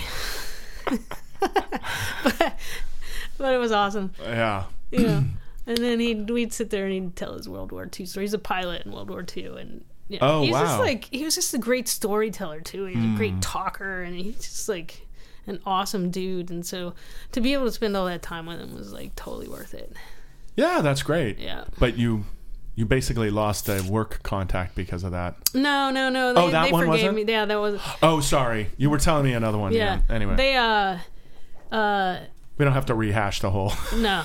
In fact, you know what? Actually, uh, an AD that I know from Deadwood ended up calling me years and years later because she saw my name on the um, the availability list, Uh huh. and that's when I went in and did some uh, day playing on True Blood, which was a lot of fun. Oh, you did True Blood. Just some day playing, Right. And and actually, day playing if you can get a really good like day playing gig, it's nice in between because I was doing like two or three days a week with them Oh, beautiful. because they were doing so many double ups Yeah. and um, it's not a bad living two or three days a week and you're also not when you're the additional AD, You're not brutalized. well and you're not doing any of the paperwork at the end of the day so Right. it's just like hand over your walkie and uh, see you guys on Friday or whenever you're Right. no, yeah. I mean, I've had some shows where the probably not two to three days a week all the time, but like you know, a couple days here, a couple days there, and it's really nice, like to um to have that in between. I mean, honestly, if I could just day play all the time and do commercials. I, I don't know. I say it now. I, I'm like it'd be enough for me, you know, as long as the bills are getting paid and you know, yeah um, but I'd probably soon get tired of not knowing the whole story and you know only working two days on something or oh that's a good point yeah. It's nice. Like having you know i hadn't done a movie until last year in like three years or something and um or maybe two. But like a whole movie you know? And i went and did this movie and it's so nice to like read the script meet with the dp and director ahead of time and talk to them about you know what they want it to look like and the feel and you know what I mean and like yeah. um, It's totally that small about a prep uh, amount of prep work that I get to do once in a while, like one day's worth. Is nice. It's still nice. Yeah, well, no, it gives you an idea, and you're not walking in and then like you know somebody's yelling at you because they don't like the headroom in a particular. You know what I mean? Like shit like that that happens. Yeah. And, um. Uh. Where you're just like the random new guy for a day. Right. Yeah. Right. And and and also like in a lot of cases, um, you're you're not the DP's person. So like a first on main unit will hire everybody. Now every dynamic is different, but a lot of times the A first is like, uh, uh-uh, you're getting my guys. So the second unit DP gets who he gets. Mm. Um, sometimes they allow them to bring. It just depends, right? Yeah. and so um or maybe the the a the a uh, the main unit dp is gonna have to approve everybody or not, who knows but anyway they get people they don't know sometimes and they don't have a rapport with or they have no history with and it can be kind of weird it can be great it's a great way to meet new people you know in the Yeah, business if but- somebody's good, you know. yeah But a lot of times that comfort thing too of just like at least knowing that you know somebody and that you know how they work is Mm-hmm. is meaningful as well. Yeah, and it's like having a. I don't know. I was going to say it's like having an argument with somebody you've known 10 years and having an argument you've known for two days or one day. Because, like, it's going to have a different ending. Because the respect level and how much you care about that person is totally different. Right. You know? Yeah. So, like, like you know that if you hire a second that you've been working with for five years, even if they screw up, you know that very rarely happens and and you can understand why and easily forgive them for their mistake, right? Right.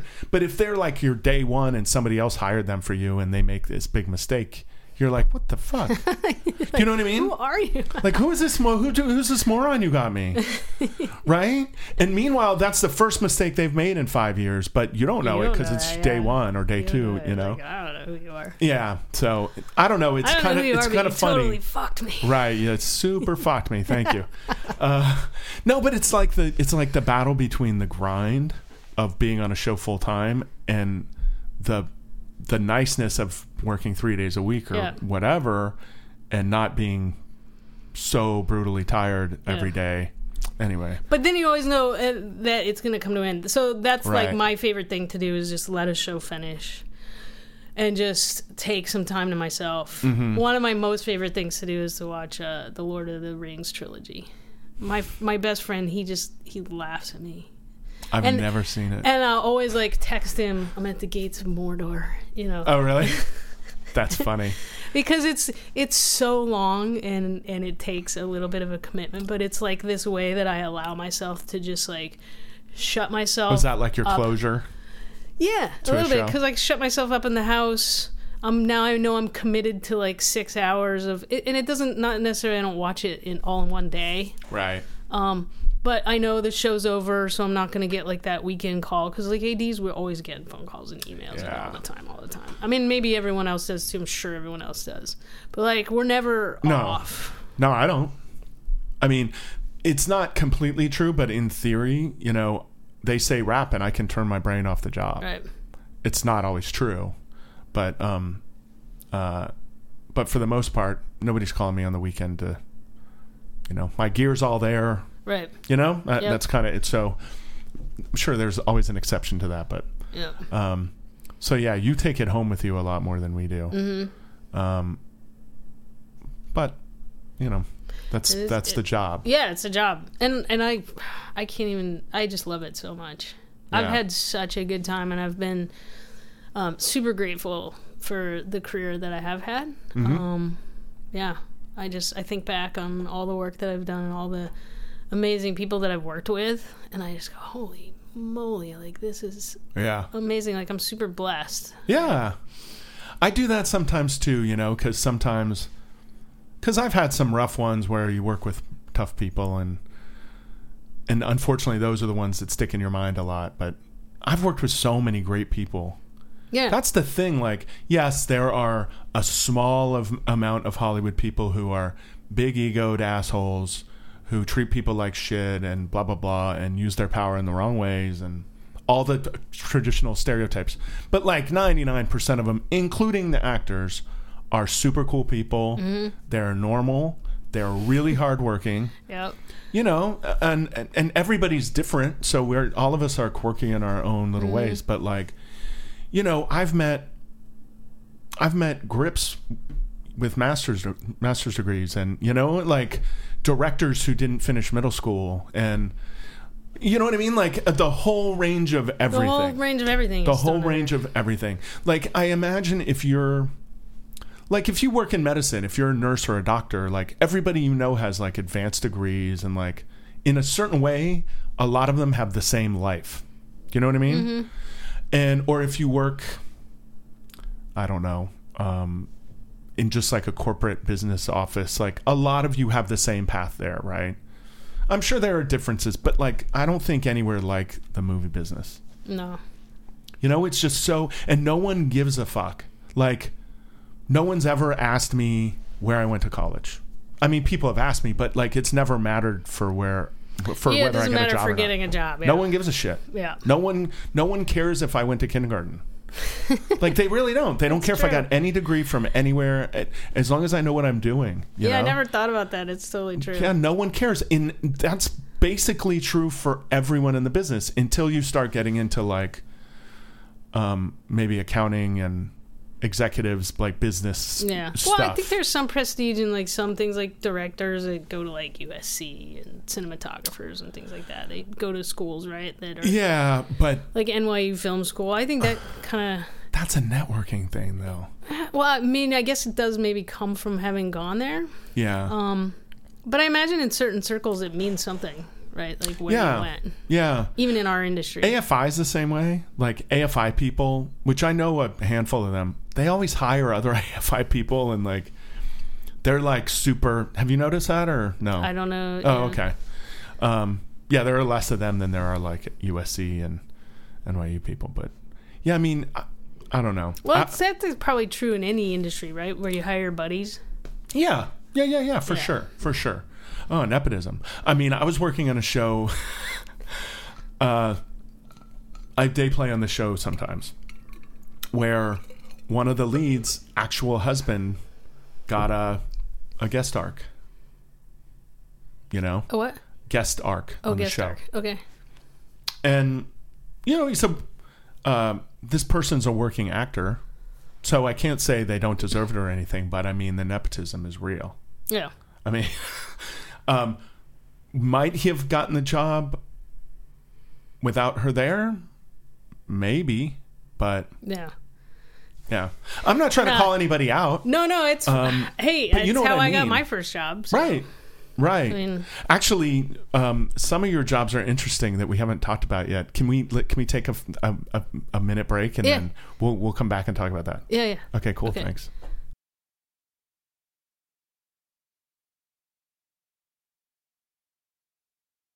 Okay, we're back.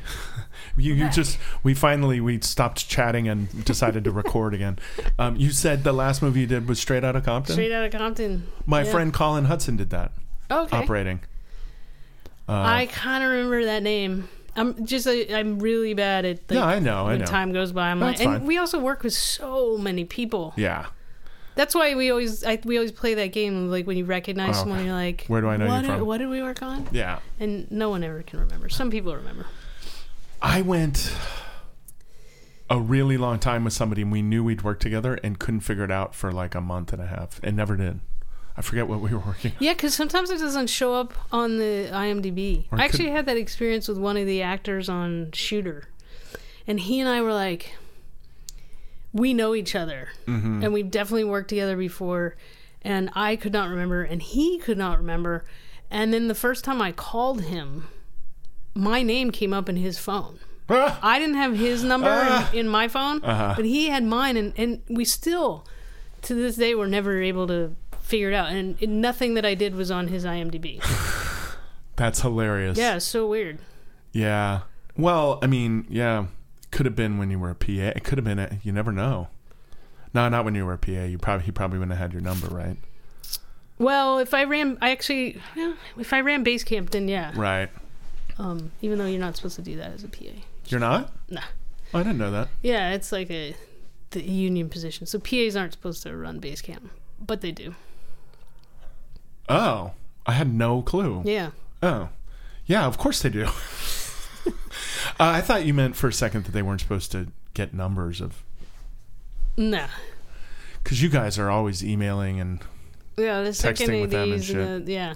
So if you run base camp, you're the one that's giving everybody like call sheets and Mm-hmm. at the end of the night the actors, and then also if they're not there or they've left already, but they're working the next day, you're making sure they know their you're call making time. sure and- they know their call time and all that. Yeah, yeah, of course. Um, you're also the one constantly getting the, hey, can they move that scene in the morning because I want to go work out or whatever stupid. like, I know actors do that sometimes. I'm sure a lot of them don't, but Sometimes, yeah, yeah. I've had Not shows where some there's a ton of that. Mm. Not like, hey, I need to work out, but like, hey, I've got this thing. I need to, I need this day off, this day off. right. I have an audition for this big movie I want to go to. and then other shows, not so much. right. It's just sort of random. Yeah, I've I've I've been on a couple where you hear the ads just like smacking their head.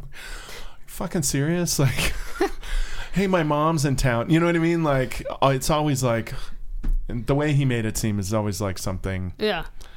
You gotta you gotta go through above us though to get Of course, that's my off, too. point. It's like you know, it's like what what? Yeah. Call the studio. Call Yeah. your agent and have them call them. Like, Yeah. you know what I mean? Like, I had an actress once when I was a second that used to call me and try to get me to do it and I'd be thinking in my head, I'm like, I can't just change the schedule. right. It's like I gotta get permission. Well, they think because you write the call sheet that you and can I write make it however you want. schedule, yeah. And like if I'm so am I if I'm prepping and I'm the schedule's not set yet, she would call me and like, Ah. Hey, I need this and I'd be like, All right, well I'll run it by the Yeah, so and so and I'll let somebody who has a, a yeah, decision we'll to make. Can, yeah, Right. but it was just so weird because I was like, I can't, I can't. right. That's funny. Well, you know, I mean, it's if it's a legit thing, like it's fine that they call you, but seriously, like call your agent. Yeah, but I could. I That's could, what they're there for, right? And technically, yeah, if I'm in prep and I'm moving strips around, you know, I could I could do that. But then if I if I've Right. done it, Yeah, yeah, right, yeah. and now she thinks Oh, she has that day off and the schedule changes and then right, because you can't guarantee it. I can't guarantee Right. it and then I'll get in trouble for arranging a day off when I Because she's gonna moan that you did it for her and now it got changed. and that got changed. Right. Yeah. Meanwhile, you're just being you're just being accommodating as far as like, well, this could be Thursday Yeah. or Tuesday, so I'll make it Thursday. yeah, so I would just never do that. No, that's smart. No, it's smart not to because you're just going to get yourself in more trouble. yeah. Um, one one thing I do like that is like, like the other day I heard, um, one of the other cameras they were going to be on a dolly, and then I heard the the the DP tell him, "No, I want you to do it handheld." Um, and they were having the discussion, and he's like, "It's definitely not dolly. It's definitely handheld." And he's like, "Okay." Well, he had already told his second, "We're going to jump on the dolly." Blah blah blah. And so on my way walking out to talk to my assistants, I was like, "Hey, by the way, they're he's doing handheld now." And he goes, "Oh, really?" And I was like, "I just heard him. I'm just trying to be a comment, you know, like helpful Yeah, you're just giving information. because he's putting the head on and everything right now, and then it's all going to change, right? So, Mm-hmm. um, so I'm just trying to give him like a head start. Well, then he comes back out, and they've they've totally changed her mind, and it's on the dolly. so, and, and then he's like, "Brad, fuck," and he's annoyed with me, and I'm day playing on a show, you know, and I goes. Number one, don't listen to me. Number two, my bad. I- was all shut up now. Well, and that's the thing. Anything can change as soon as you turn around. Something can change, and Yes, and you don't even exactly know it 'cause right. you And it's not my walked away. camera. Yeah. It's not my camera. It's not my business to do it. And it's not like I do that shit a lot. It was just one of those weird confluences of I'm walking out and I walking I by heard him tell him that. Then he left, and then I heard him say, "Definitely not Dolly. It has to be handheld." And I'm on my way out the door, and he's right there, and Yeah, you know, whatever. and I knew as said as as soon as I said, I'm like, I probably shouldn't tell him this. Let them tell him. You know, Yeah. let him deal with his own camera. no good deed goes unpunished. It- It's kind of what I was thinking. Although to be fair, there's such a nice crew there at that show that like nobody was really because later I was like, "Hey, sorry about that." He goes, "I don't give a fuck." Like he didn't care, Yeah. so it's fine. Other shows, people are all weird about. Yeah, it's so funny the different and- things that people get weird about. And then there well, like you said earlier, there's like so many different personalities, right? And Mm-hmm. that and we're dealing with that. Like especially as an AD, like as a first AD, I'm running the set and Yep. I'm in charge of everybody and disseminating information and having to deal with all the personalities Yeah, um, and you know, fighting your way through all of that and trying to do it with a smile and uh, you know, yeah, and in you know, in the we didn't work together very long, but um, we essentially did one episode together. Kind of, I think I did seven days or eight days or something, right, with you. Um, but you were very, very kind and cool and easygoing, which is why I wanted to have you on. I think the last day I was like, "Hey, do you want to come do the podcast?" yeah, and um, yeah, you're easygoing and like um, uh, uh, even tempered, which is great. You know, some ads get raucous. Most are great. You know, but yeah. um, Well, I think that like the old school, like, like you hear about all these ads that are like yellers, yeah, but it's not.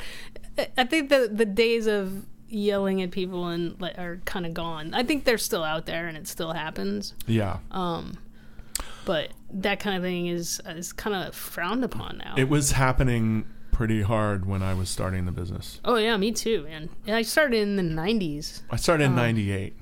Yeah, so I started in '96, I think, Okay. was my first job. Yeah, And um, I saw a yeah, it's so battery. different now. I saw a first throw a walkie battery at a PA. Oh my god, I heard someone t- tell me the same thing recently. Really? Yeah. Or did I say it on the podcast? Because I've told the story. Oh, I'll do oh, the. was you? Yeah, was you? you It was? tell- yeah, Okay. you told the story. So you heard the story. Yeah, yeah. So he wasn't like heaving it her head or anything. And the f- crazy part is, a few years ago, I did a pilot, and I go, I know you, and I'm like, I was trying to figure out where, and it was him. Um, I don't agree. I knew why he did it. I didn't agree with him doing it. Right.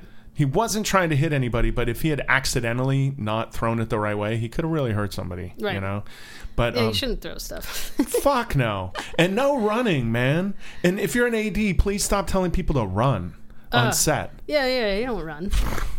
Every time I see it, I'm like, because you know, I um, I knew a guy in Florida, uh, very briefly, but he was running and he it, it had been raining and he ran around a corner because the AD's like, fucking run, get it, get the thing out of the truck or whatever it was, right? And he's running back to set, and he goes from like pavement to like a like a flat concrete. And then it's a little wet, and he slips and he breaks his leg. Oh my god. And production's like, shouldn't have been running. Good luck. That's on you, man. You know, if uh, that's on you, we're freelancers. Like they can cut us off real fast. Yeah, but you're still at work. I don't think that's gonna work very well. Well, he might have got workers' comp or Yeah. whatever, whatever it was. I don't, I don't know exactly, but Yeah. um, but like, don't do that. Stop. Yeah, you well, know. that's the one thing that I've, I've been told uh, a lot is like, don't run, like, because it, it.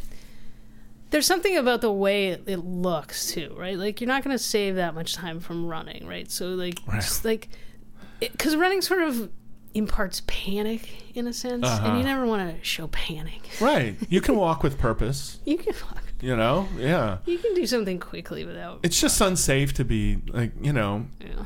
I- anyway, you shouldn't have to run for you know they're paying us for our time. Like, Yeah. do it. Well, and we're not As quickly and as efficiently as you- right? It's right. like It's not rocket. That's one. Of, I love that one. It's not rocket surgery. rocket science. Yeah. Um, Uh, no, well, so so speaking of that, I wanted to ask you about safety.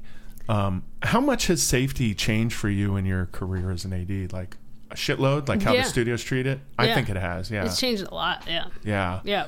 What kind of safety classes do you guys take? Because I know you don't take the ones we take. No, there's a, a general one that we take, um, but we're not required to take um, any of like the specific ones. I actually think that we should. I think Me Um, too. that that they should change that because if we're going to be in charge of safety, Exactly. then we should know. But there's a lot of stuff I've learned too over the years, like say with guns and the prop the prop Sure. guys come and bring you the guns and show you like whether it's plastic or whether it's a real one. And then the other thing that I've learned is like shaking the the bullets, the the The blanks, the blanks. Yeah, if you hear a little rattle in there, that means it's you know a blank.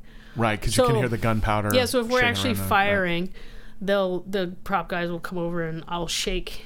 And then you do you put they have it in one they hold both their hands open, right? So you take one out of one Yeah, hand yeah. and shake Put it, and put it in the other hand, Right. and you shake them all, and, Yeah, yeah, yeah.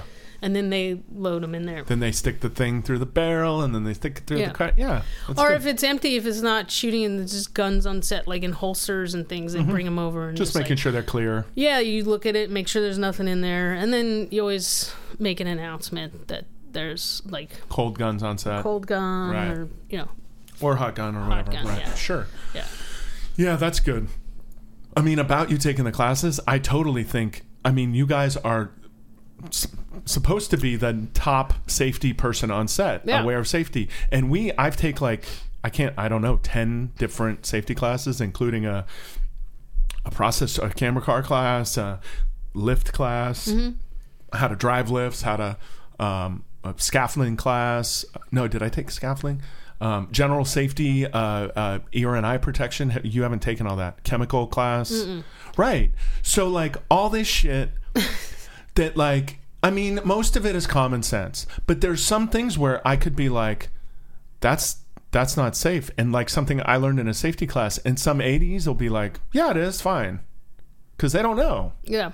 you know or they might Yeah. not they might not agree with me even though anyway Yeah, no, I totally think that we should have to take that, and and and even just from a personal liability thing, right? Like, if Sure. you're going to tell me I'm in charge of all this stuff, then you should require that I take all this stuff so I can learn all about right it, right? right? Well Especially like pyrotechnics and things like that.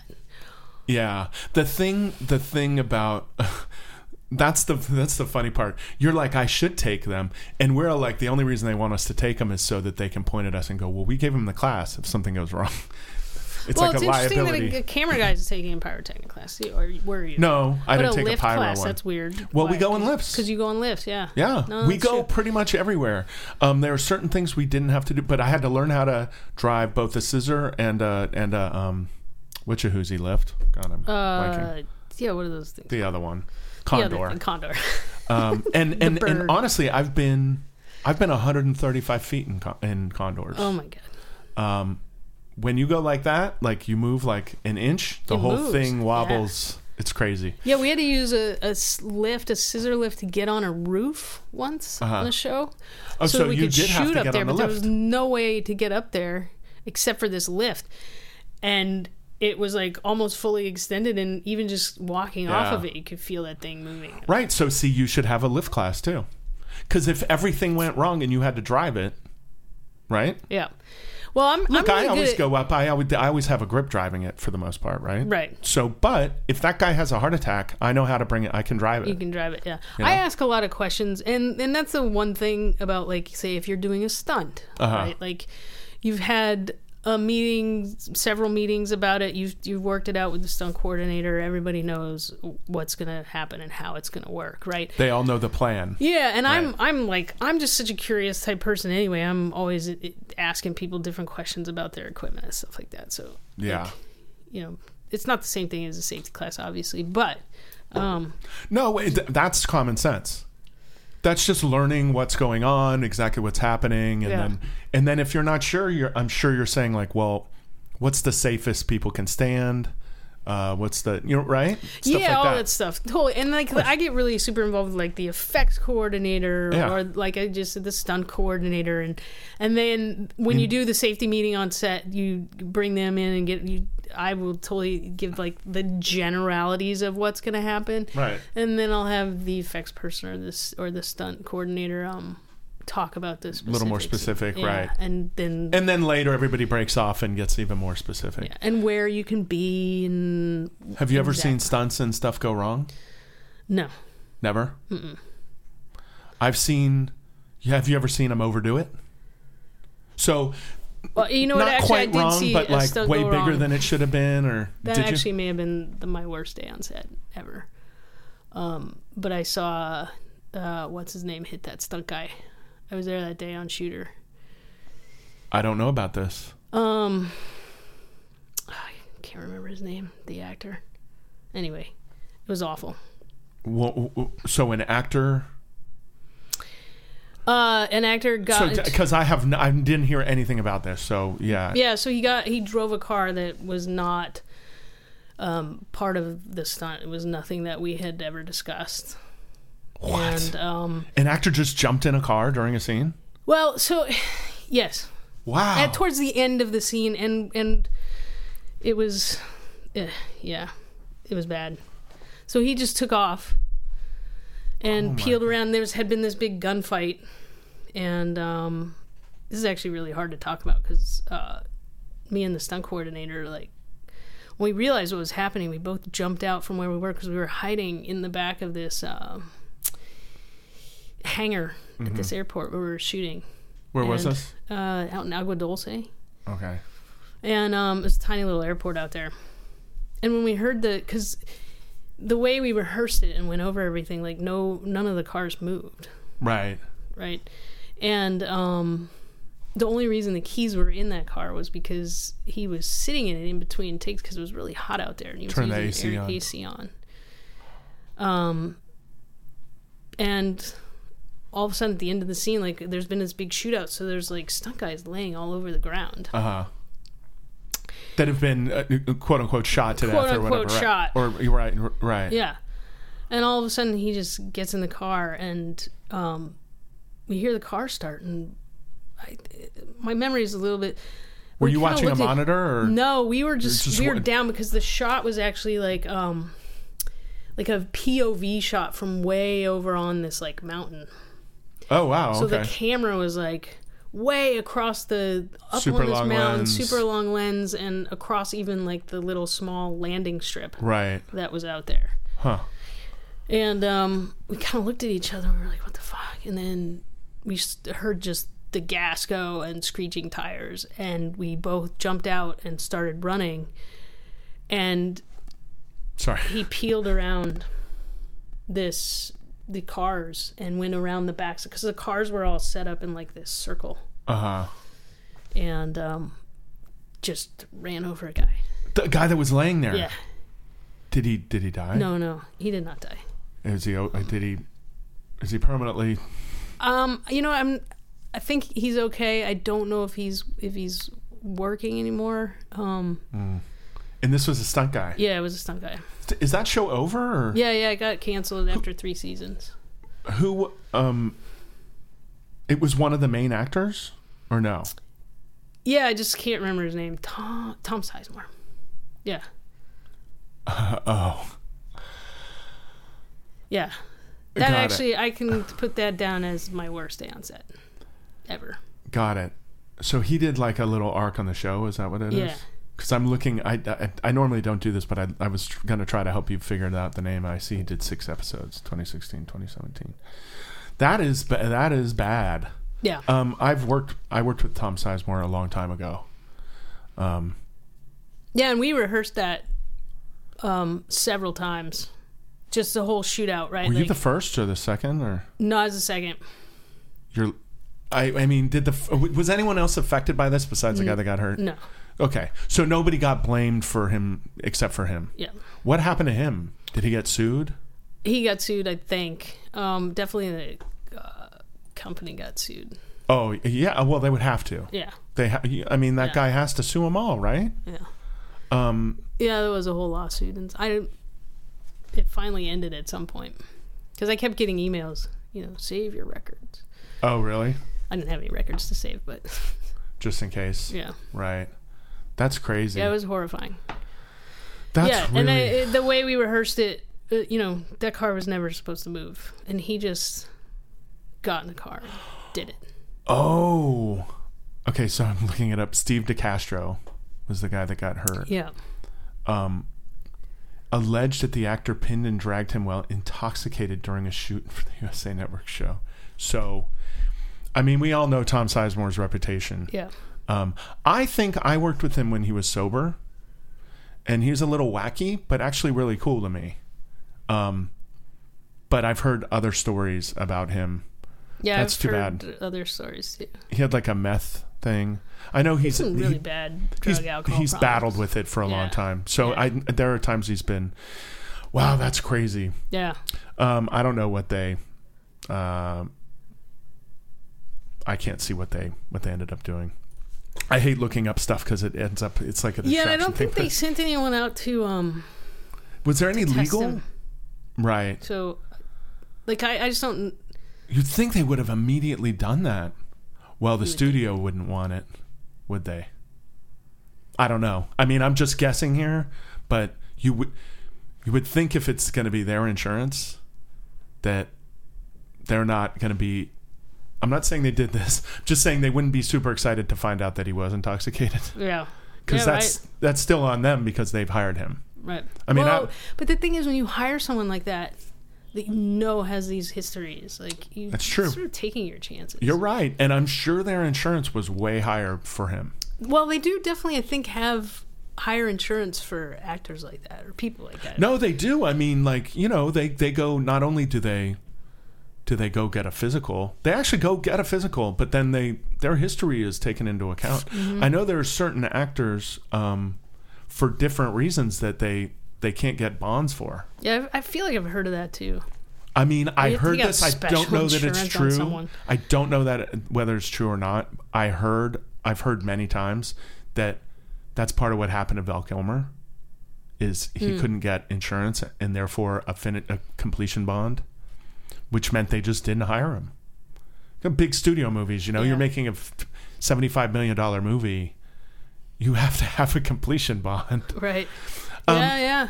But that's why he did all those little indies, Salton Sea, and you know, and all that shit. And he's a great actor. Yeah, he's great. But I've heard stories like, even on Salton Sea, I heard stories like, "Fuck." Well, I haven't heard much about Val Kilmer. I mean, a little bit, but not. I mean, I'll tell, I'll tell what I heard, and this is all hearsay. But um, I don't think I've ever talked about this on the show before. He, uh, they were shooting way out in the desert, supposed to be Salton Sea. Whether they were near Salton Sea or not, I don't know. But it's at Vincent Vincent D'Onofrio's meth house or whatever it was, right? The guy with no nose that wore like a pig nose. Anyway, have you seen Salton Sea? the No, movie? I never saw Oh, you should check it out. It's really I interesting. like, wait. I say it's part of the show. It's a really good movie.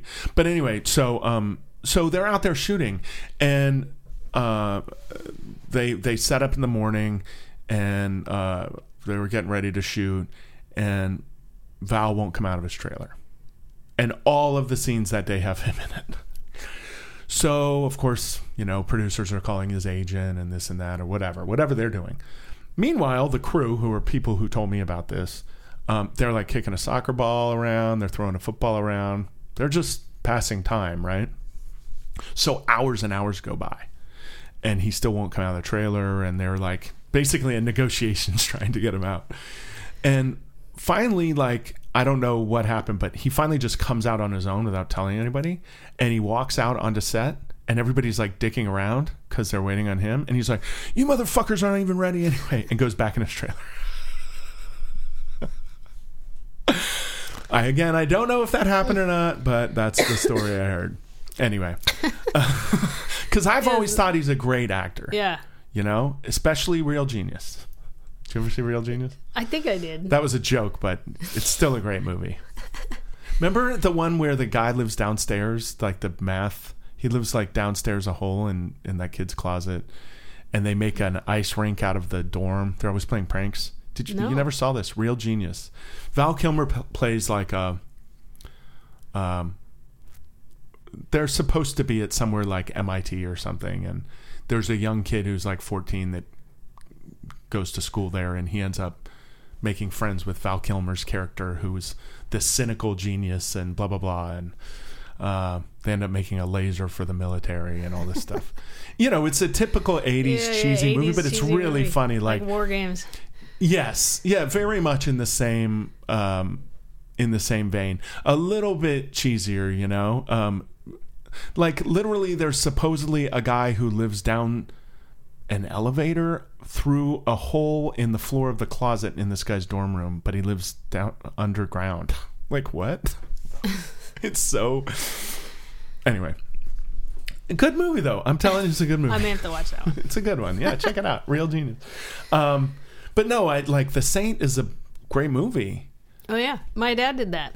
Did he really? what did your dad do? I didn't know he's. It was he? Yeah, Wow. yeah. I actually went over to Russia to um, see him. Did they shoot it all in Russia? A lot of it, yeah.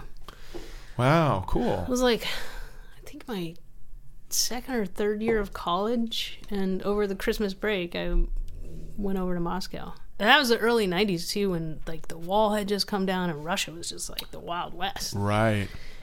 Where was it? Moscow? or- Moscow, yeah, and then we Right. took the night train to did the classic like take the night train to St. Petersburg, and That's um, classic. Yeah, it's like the thing to do. I think It is. Okay. take the night train and. How long does it take?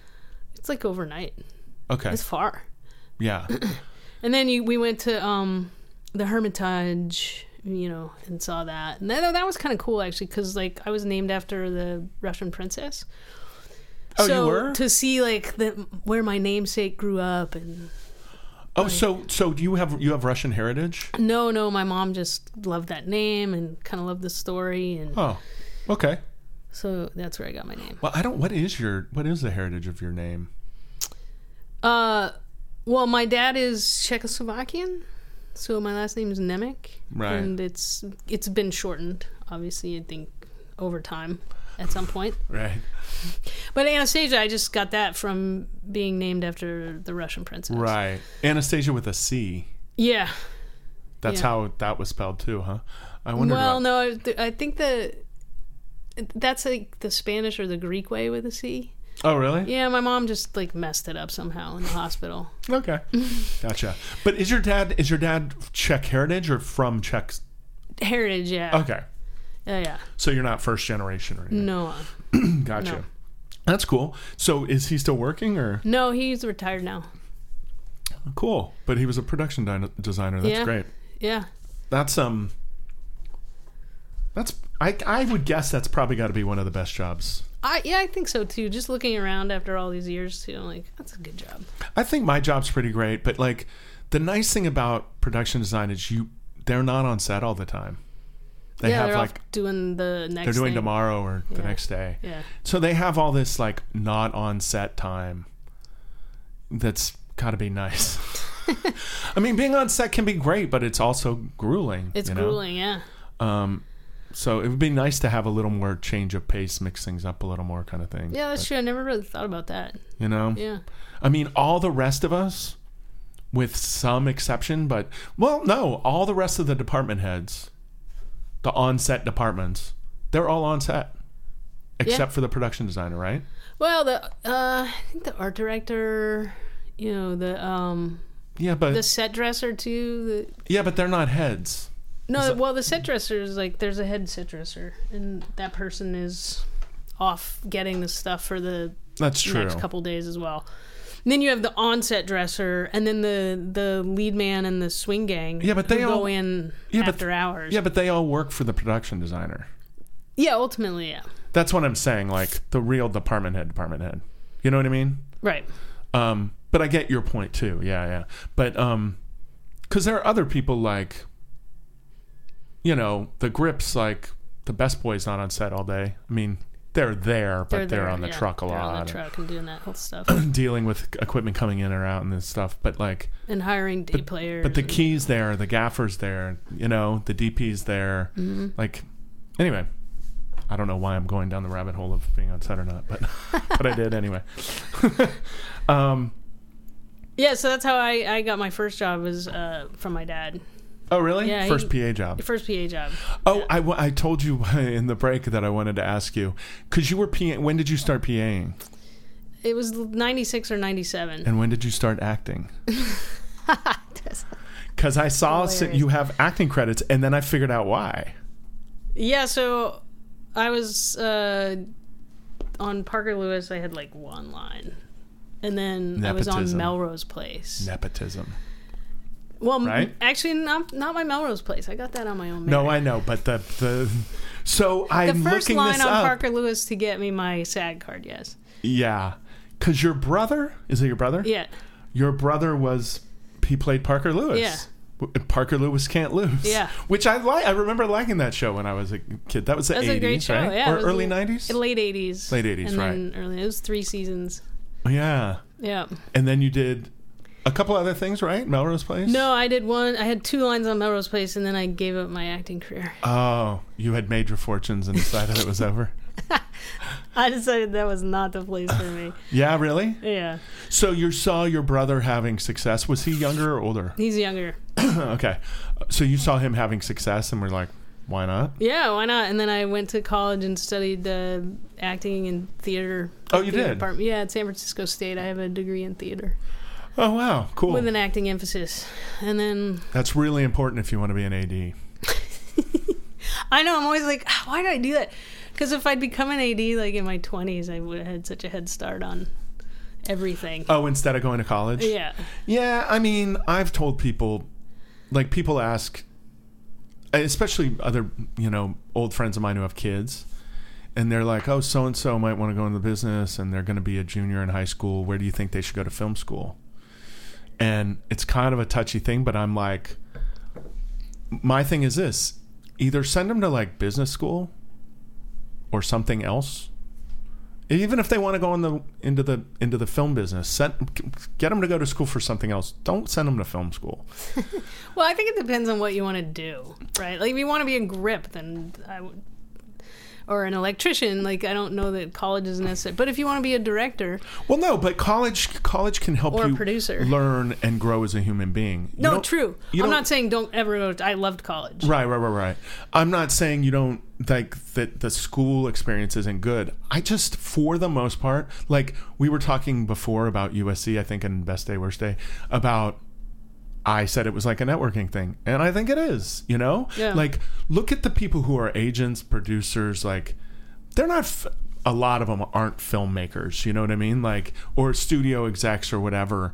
They went to film school and they met you know, people whose dad owns Right. this or you well, know what I mean? that's Like, the way to do it, and then you have the college experience because you take all those other classes too. You know? I'm fine with no that that's why I was saying like if you can get into USC and afford it, then go. And you know, but if you're going to go to um, you know, Tampa Film School or whatever, um, or you know Missouri State Film Academy. I don't know if these Yeah. are re- these aren't real things, um, but but if you're go- but if you're gonna go to some place a- and and like watch movies, okay, there's some good ones like Valencia Community College in Orlando. They make a film a semester, like a feature that they bring in some real people and then they learn how to work. Well, I've always said like the way you learn to work in film is working in film. that's you know. true. No, that's true. I, like you definitely don't need to go to college to be an Right. AD.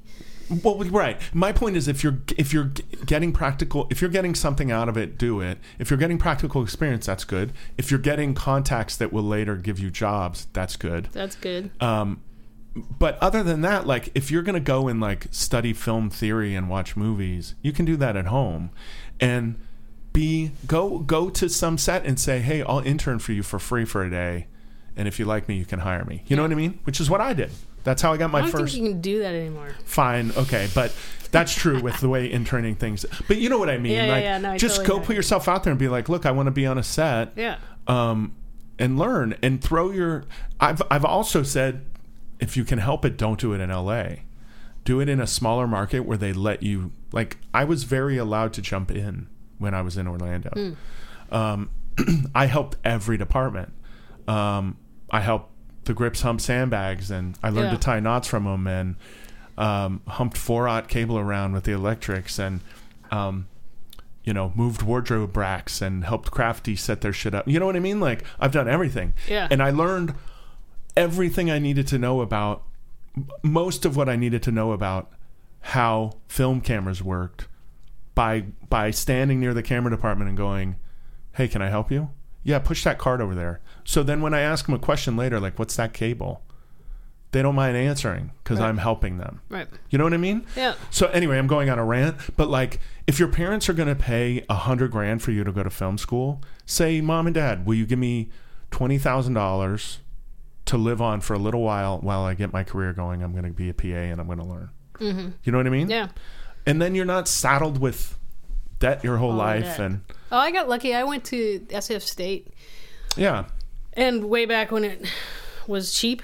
Yeah, I it- went to when college when it was cheap too. Yeah, Actually cheap. yeah, same. And um, I mean, I would never. I wouldn't. I loved it. I had such a good time, and also Me living too. in San Francisco for yeah, four that's years. great. And is it right in the city? Is it? It's just outside. It's in the Sunset, but it's in the city. Where's Sunset? The Sunset is out. The Sunset area of San Francisco is out near the beach. okay. Um, but I was a bicycle messenger too for four years in college, Cool. and That's really cool. it was so much fun. Those Like- still exist to some degree, don't they? Oh yeah, yeah. With like documents that actually need signed. You can't, that you can't. I wonder if that's. Yeah, I think it still exists. Of you course. still need to get stuff around town. But it was like the best job ever to get paid to ride your bike. Oh my god. Well, you're uh, you're a bike nut, so Yeah. yeah, that's Oh great. I've seen videos of some of these people, and they are harrowing. But um, yeah, they ride with a GoPro, and you see all the crazy shit that happens. Oh my god, that's Yeah, really cool though. So you fun. you worked your way through. Yeah. Yeah, that's good. Yeah, yeah. I worked. I worked during college, and uh, I just had a good time up there. I mean, San Francisco's awesome. Yeah, it is. It's like one of the greatest. I cities in the love working up there. I've never worked up there. You haven't? No, I would love Mm. to get back up there. I still have a bunch of friends up there and stuff. That I, I'm sure you do. Yeah, yeah, it's great. My a director friend of mine lives up there right now. Um, she's been on Susan Johnson. Um, she's uh, yeah, she's uh, she's great. I can't wait wait for her to do something else. But um, anyway, um, but I need to go see her. But I I used to work for this director up there, who um, he's changed now, but for a long time, like Juniper Networks, he was it wasn't in house, but he was essentially their in house design guy and advertising guy and marketing guy. Like he would help them design servers, but also shoot, direct all their commercials. Like um, he doesn't work with now. He's got a bunch of clients, but he pretty much only had one client, and he would use Steadicam once in a while, and he would use it. The first time I worked with him, it was a four minute oneer, and nobody told me before that day. oh wow. It was crazy. Hair and makeup changes. It went from the 80s to like 2010 during during the commercial. While I'm in the back, it was more of an online ad thing, but there's a back room where everybody's smoking cigarettes. It's supposed to be the 80s. And and talking and meanwhile there's wardrobe and makeup and hair changes going on a wall gets flown out it's crazy and then nobody really did a good behind the scenes video of it there's a little bit but not Huh. not that much Yeah, that seems like a good spot. Yeah, and then I came out of the room the other direction, and it it's modern day. So Oh, that's cool. yeah, it was really really good spot. Um, because they're in like mullets and with the yellow Walkman at the beginning, and there's Not everyone had a mullet in the '80s. no, but there was there was one guy with a mullet. You know, um, I had a, one of those tails, like a braided tail. you got a rat tail. Yeah, remember the tail? Hell yeah. um, actually, a friend of mine who's a hair guy, uh, I, I won't say where, I don't know why, but um, he he's awesome, and he had a like a a braided rat tail that was like that long for like a couple of years, and I think he finally cut it. That was a big one. I just had one of those like little ones. Oh, he Yeah, had my hair thing, was short, but it was like this tiny little one there. he had a thing up till like six months ago. Oh. He's a very original guy though, like like it worked for him, Yeah. but Well, you so had a rat thought. tail. I never had a rat tail. I had It like was a tiny one, and it came around the side. I had like the awful Bieber. Remember when Justin Bieber had that hair that like Doesn't he still? I don't know. I don't know But I remember when he was a kid and he had that it's like barely apart. It's like big floppy Right. kind of long in your face. Yeah, I had that for that was high school.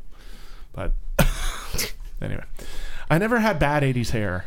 Oh, besides when I was really young, my mom used to get like my bangs Yeah, cut like, like, dead, cut. yeah, like a bowl cut. I don't know why she did that. She didn't do it herself. She would send me to somebody and they'd do it. No, that's because that's was how it was back then. My brother had that too when we were kids. Like the perfect, just like I remember I got a haircut. We were going to Washington D.C. to see, you know, Smithsonian and all that stuff. And I needed a haircut. And something had happened, and we were at the Orlando airport, and we had time. And my mom was like, "Oh, there's a barber shop here." George to my dad, to take Brad to get his haircut. and um, and he took the shaver to me, and he gave me what they later called white walls Uh, oh, Like he shaved my hair to short on the super short, like way above my ear and behind my ear. It was really weird, and I was I hate. And people made fun of me for a week before it like started to grow back in. It was awful. Anyway, oh yeah, '80s hair. 80s hair. So your brother, I looked him up. He is a working actor. Yeah. He's still working. Yeah. That's awesome. And I mean, the amount of credits. Yeah, I mean, he's been working since he was a teenager. Yeah. Yeah. And did he go to college or anything, or did he just he just did the acting thing? he just did the acting thing. Wow, good for him, man. Uh, Was one of his first roles was Parker Lewis, or was that a little later? or- No, that was a little later. Um, geez, one of the his first first roles that I remember was um he played one of the kids in um Tucker, A Man in His Dream. Oh, really? Yeah, he played Noble Tucker. Jeff Daniels. Uh, No, Jeff Bridges. Jeff, right? Sorry, Jeff Bridges. Yeah, Yeah. yeah, yeah. And then he did you know some commercials and things like that. And then he actually did this really great. Uh, he was nominated for an Emmy for it. Really? Um, it was a. Remember back when they used to do those like movies all the time? Those like.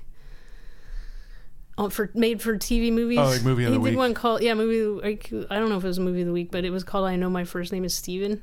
Hmm. and it was a true story about a kid who'd been kidnapped um, by a guy that kept him for like seven years. Ooh.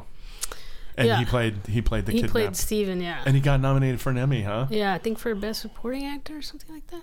Wow, cool. Yeah. Good for him. Yeah, That's and he was super young back then too. Yeah, wow, that's awesome. so he's been, yeah, he still does it. Good for him. Yeah, Yeah, I was actually- looking. I mean, he has shitloads of credits from 2019, and Oh know, yeah, he he was just here working um, last month because he he lives in Texas, so when he comes out, he stays with me. Oh, okay. Yeah. You guys are still tight. Yeah, Oh, that's cool. yeah, and actually, so one of the guys from Parker Lewis, Troy Slaten, Uh huh. I'm like, I knew he's a he a he's he became a lawyer, right? Uh-huh. And um, my brother still keeps in touch with him. I actually saw him not too long ago. We chitty chatted for a little bit because it was at this premiere that my brother for this little movie that my brother did, and um, Troy was there, and we hadn't seen each other like probably 30 years, you know. Wow. So we're talking, talking, talking. So yesterday, I'm voting, and he's up for a superior court judge spot. Oh And I shit. was like, holy shit, it's Troy. That's really funny because when you said his name, I was like, where have I heard that name? And I, I, maybe I, saw it on the ballot yeah, I- yesterday. I, probably did. Well, I wasn't. I voted. Unfortunately, I sent mine. I did it Saturday. No, I did it. Yeah, Saturday and sent it in. Put it, dropped it. I was like, I don't want to forget this because I was. And then you know. Anyway, Yeah. then people dropped out, and I'm like, ah, yeah, I, I saved mine until yesterday. Because I should have done the same thing, but And I really didn't learned. be for that reason. I actually did it because I just always save it till the day because I actually like to go into the precinct Mm. and like see the action and see the line and like go and like actually like get the Right. feeling of voting, right? yeah. Um, I had two friends And you just that drop went, it off. went to vote last night, and they were like, "The line is around the block. I, I just can't." you have to. You have to do your s- your service. What is it? Your civil duty. it's your civil right? duty. Mhm. I know. Eh, you know. You know. one, it's interesting. one is somebody who's like voting doesn't matter. My vote doesn't matter. I don't care. And we finally convinced him to vote. So that's good that he's trying. and he's like, "Well, I don't know what." To, I'm like, "Dude, just get an absentee ballot. Then you'll have it. They'll Yeah. mail it to you. You can mail it. Then you can go in if you want. You do whatever you want." Well, Well, I don't know how to do that. I'm like, okay, I'll, I'll show you. It's, You can, it's easy. It's super easy. And I do. California like really, makes it so easy. Now, if we're in. Texas, they're going to dick you around, unless they think you're a Republican. so um, insane.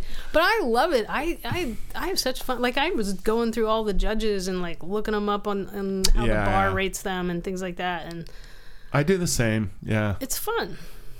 yeah. Well, you learn a little bit, You learn a little bit, and and that's good. yeah. You know, um, You know, it's interesting. I think I feel like in Australia we should do it like they do because like voting is compulsory there. Mm-hmm. Like you have to vote or you pay a fine. yeah. It's Everybody like should vote. yeah. Instead, we try to like small. prevent It's a very small voting. fine, but they also give you the day off. It's a day off work, and, We should and, do and that it's too. a twenty dollar fine if you. I think it's twenty or fifteen dollars or something very small if you don't vote.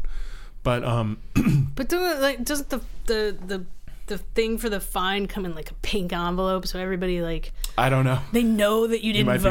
be right. Yeah, you might be right. As I, the postman is like but I don't know. waving the colored envelope Right. around, Yeah, right. Uh, shaming you. Right. Yeah, yeah, yeah.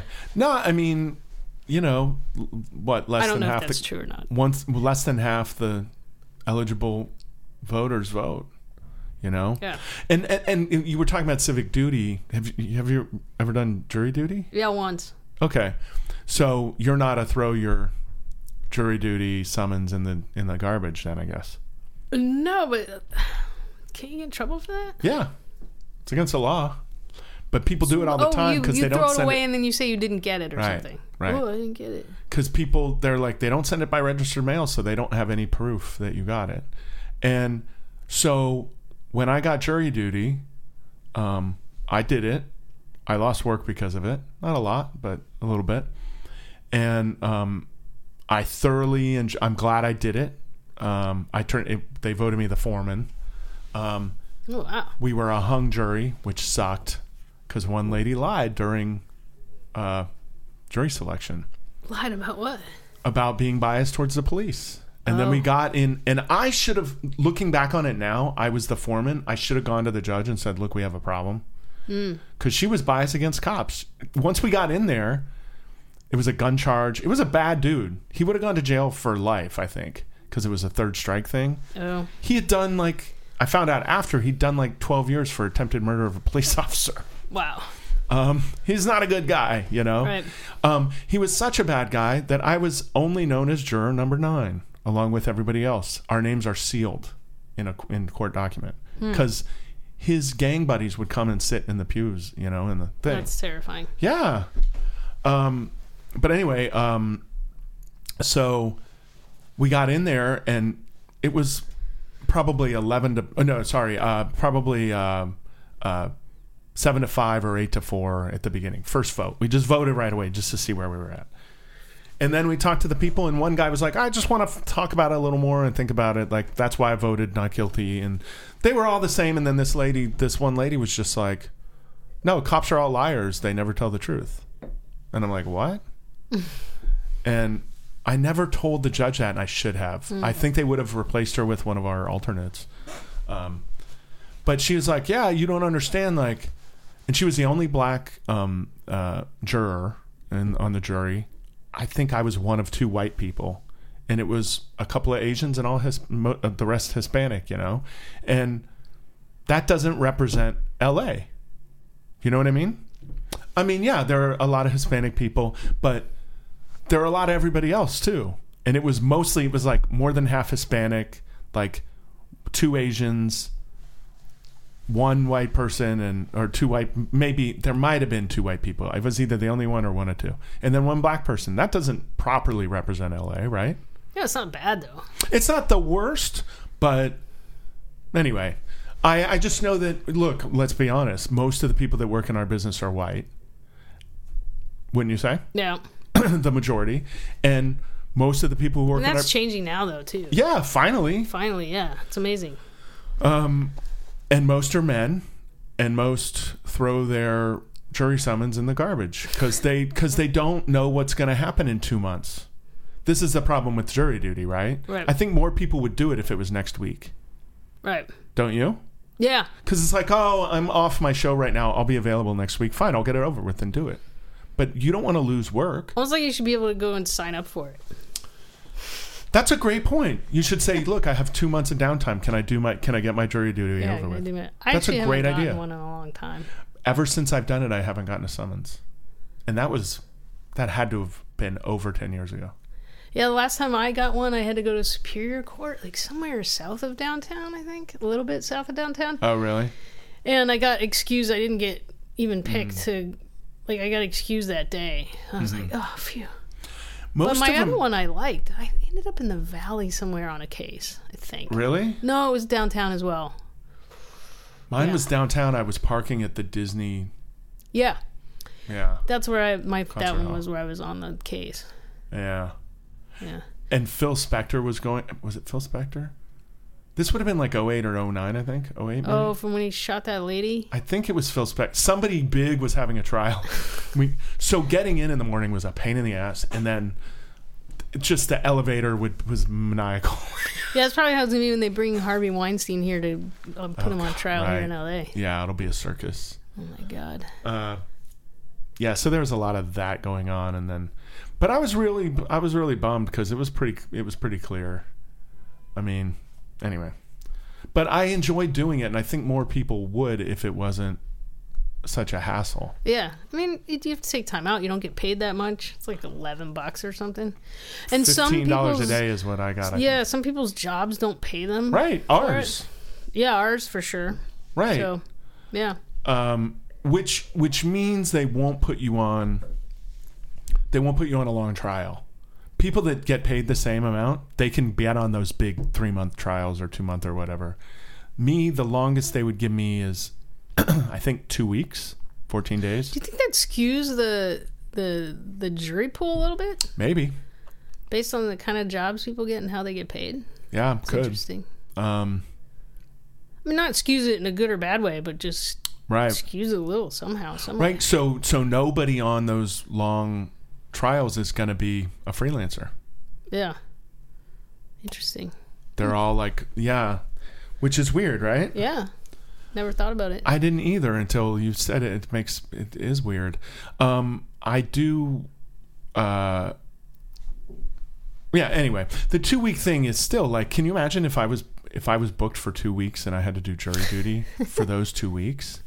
You know what I mean? It's a lot of money I'm losing out Yeah, on, and I might not have Um, anything booked for them. Um, yeah, we don't work all year long. yeah, Like it's crazy. I've already been off four weeks. It goes by so fast. it does. It does. Yeah. Um, that show was great though. For a Hollywood. lot of re- yeah. Yeah. For a lot of reasons. Oh, it was for you. awesome. Yeah. oh my god, it was one of the greatest things I've ever done. I had such was a it? good time. Oh, good. I I It was I such a challenge too. I I just learned so much, and um, the it wa- you know for me it was one of those jobs where every now and then you're on a job where everybody just gels and has a good time, and no matter how crazy it gets, Mm-hmm. it's it's just like everything is good. Um, it was pretty that's chill. how it was. It was pretty chill. Yeah, It was a big. It was like a big show, but um, yeah, it was big. it was chill. I'm so excited to see it too. I remember we So were doing excited. we were doing second unit, well double ups. Yeah, Actually, remember we were main unit. They were Yeah. calling us main unit for some reason. yeah. Just it a was all- technicality te- of yeah, right, how- accounting. Yes, yes, but but then we were gonna get like the the big Christmas dinner, lobster, surf and turf, and all this stuff. Did you? I don't. Maybe you didn't know about this part. Our unit was gonna get it, and the other unit wasn't.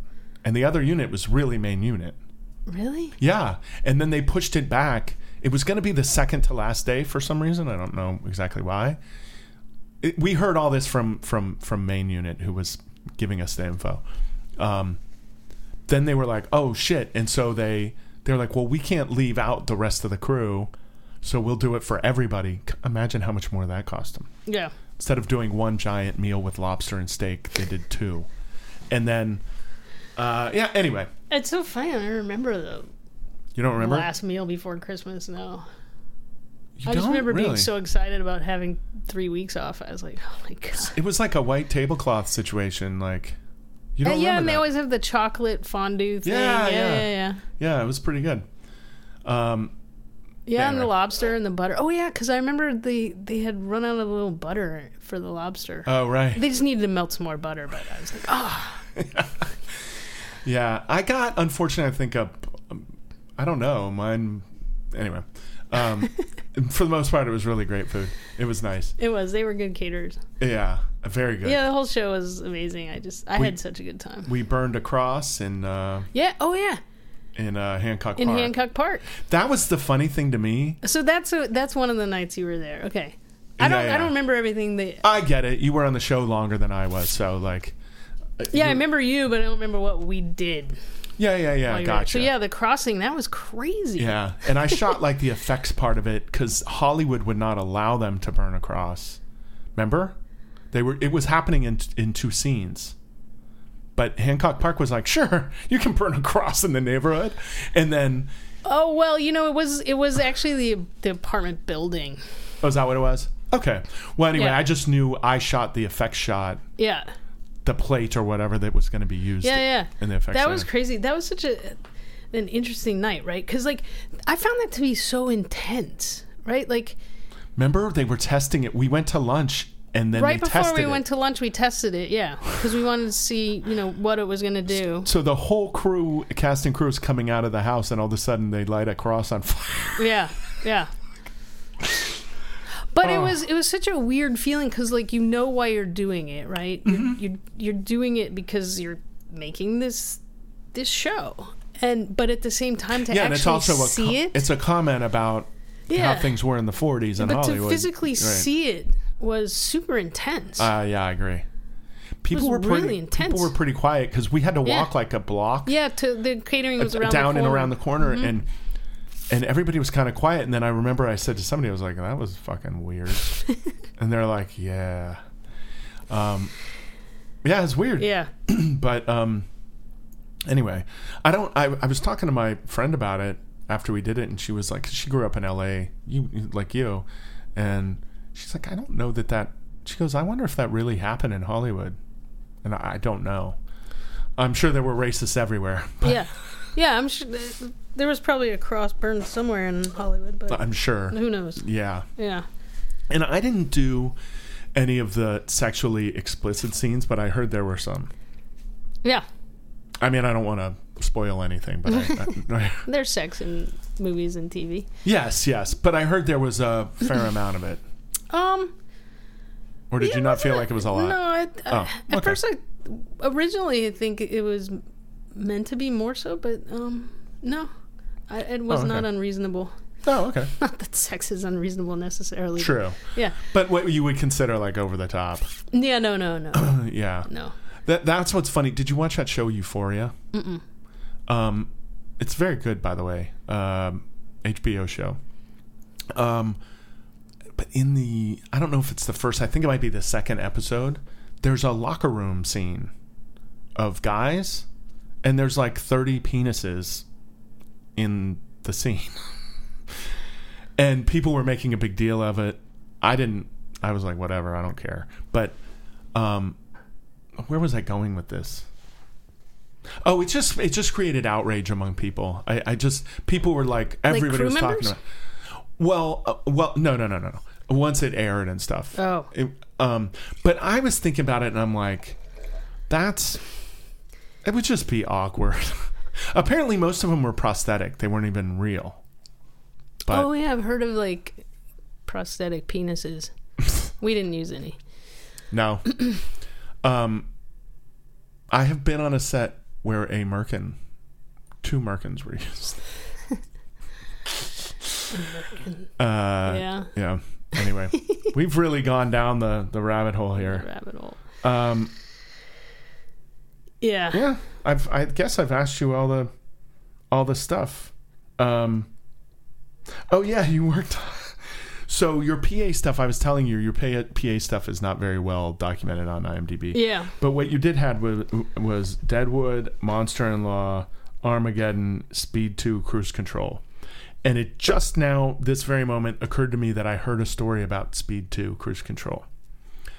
Um, I was working in Florida at the time because this would have been the late '90s, early 2000s, right? Uh, yeah, mid '90s. That was my first job actually, Mid-90s? and I worked in the office. Yeah, '96 or so. Hmm. Okay. I thought I was in the business already, so maybe it was Speed Three. There was a Speed Three, right? I don't know. Fuck. Was Speed 2 on a cruise ship? Yeah. Oh, cruise control. Yes. Okay, so this is what I heard. So I must have started in the business and heard the story in past tense. It must not have been. But anyway, someone, I can't remember who, told me that the first AD on Speed 2 threw thousands and thousands of dollars worth of walkies into the into the ocean. I heard it was Jan de Bont, but Ah. I don't know. So I was um not down there on the island where they did all that stuff. Oh, I came LA? on much later, um, and I had just graduated from college Ah. and had moved back down from San Francisco, and I was like working in a bike shop. Okay. and um, fixing bikes. And I think my dad was probably like, "Yeah, no." So he called me one day and was like, "Hey, you're gonna." This guy named Jeff Downer's gonna call you, and you're gonna go work for him. So I get this call from this guy Jeff, and the next thing I know, I'm working in the office of Speed Two. really? Yeah, That was your first gig? that was my first gig and but i knew right away like i did not like i was looking around at all the different things that you do in the office like apoc secretary and all that stuff and Right. just the office thing just didn't really like turn me on much so i was like i gotta get on set Right.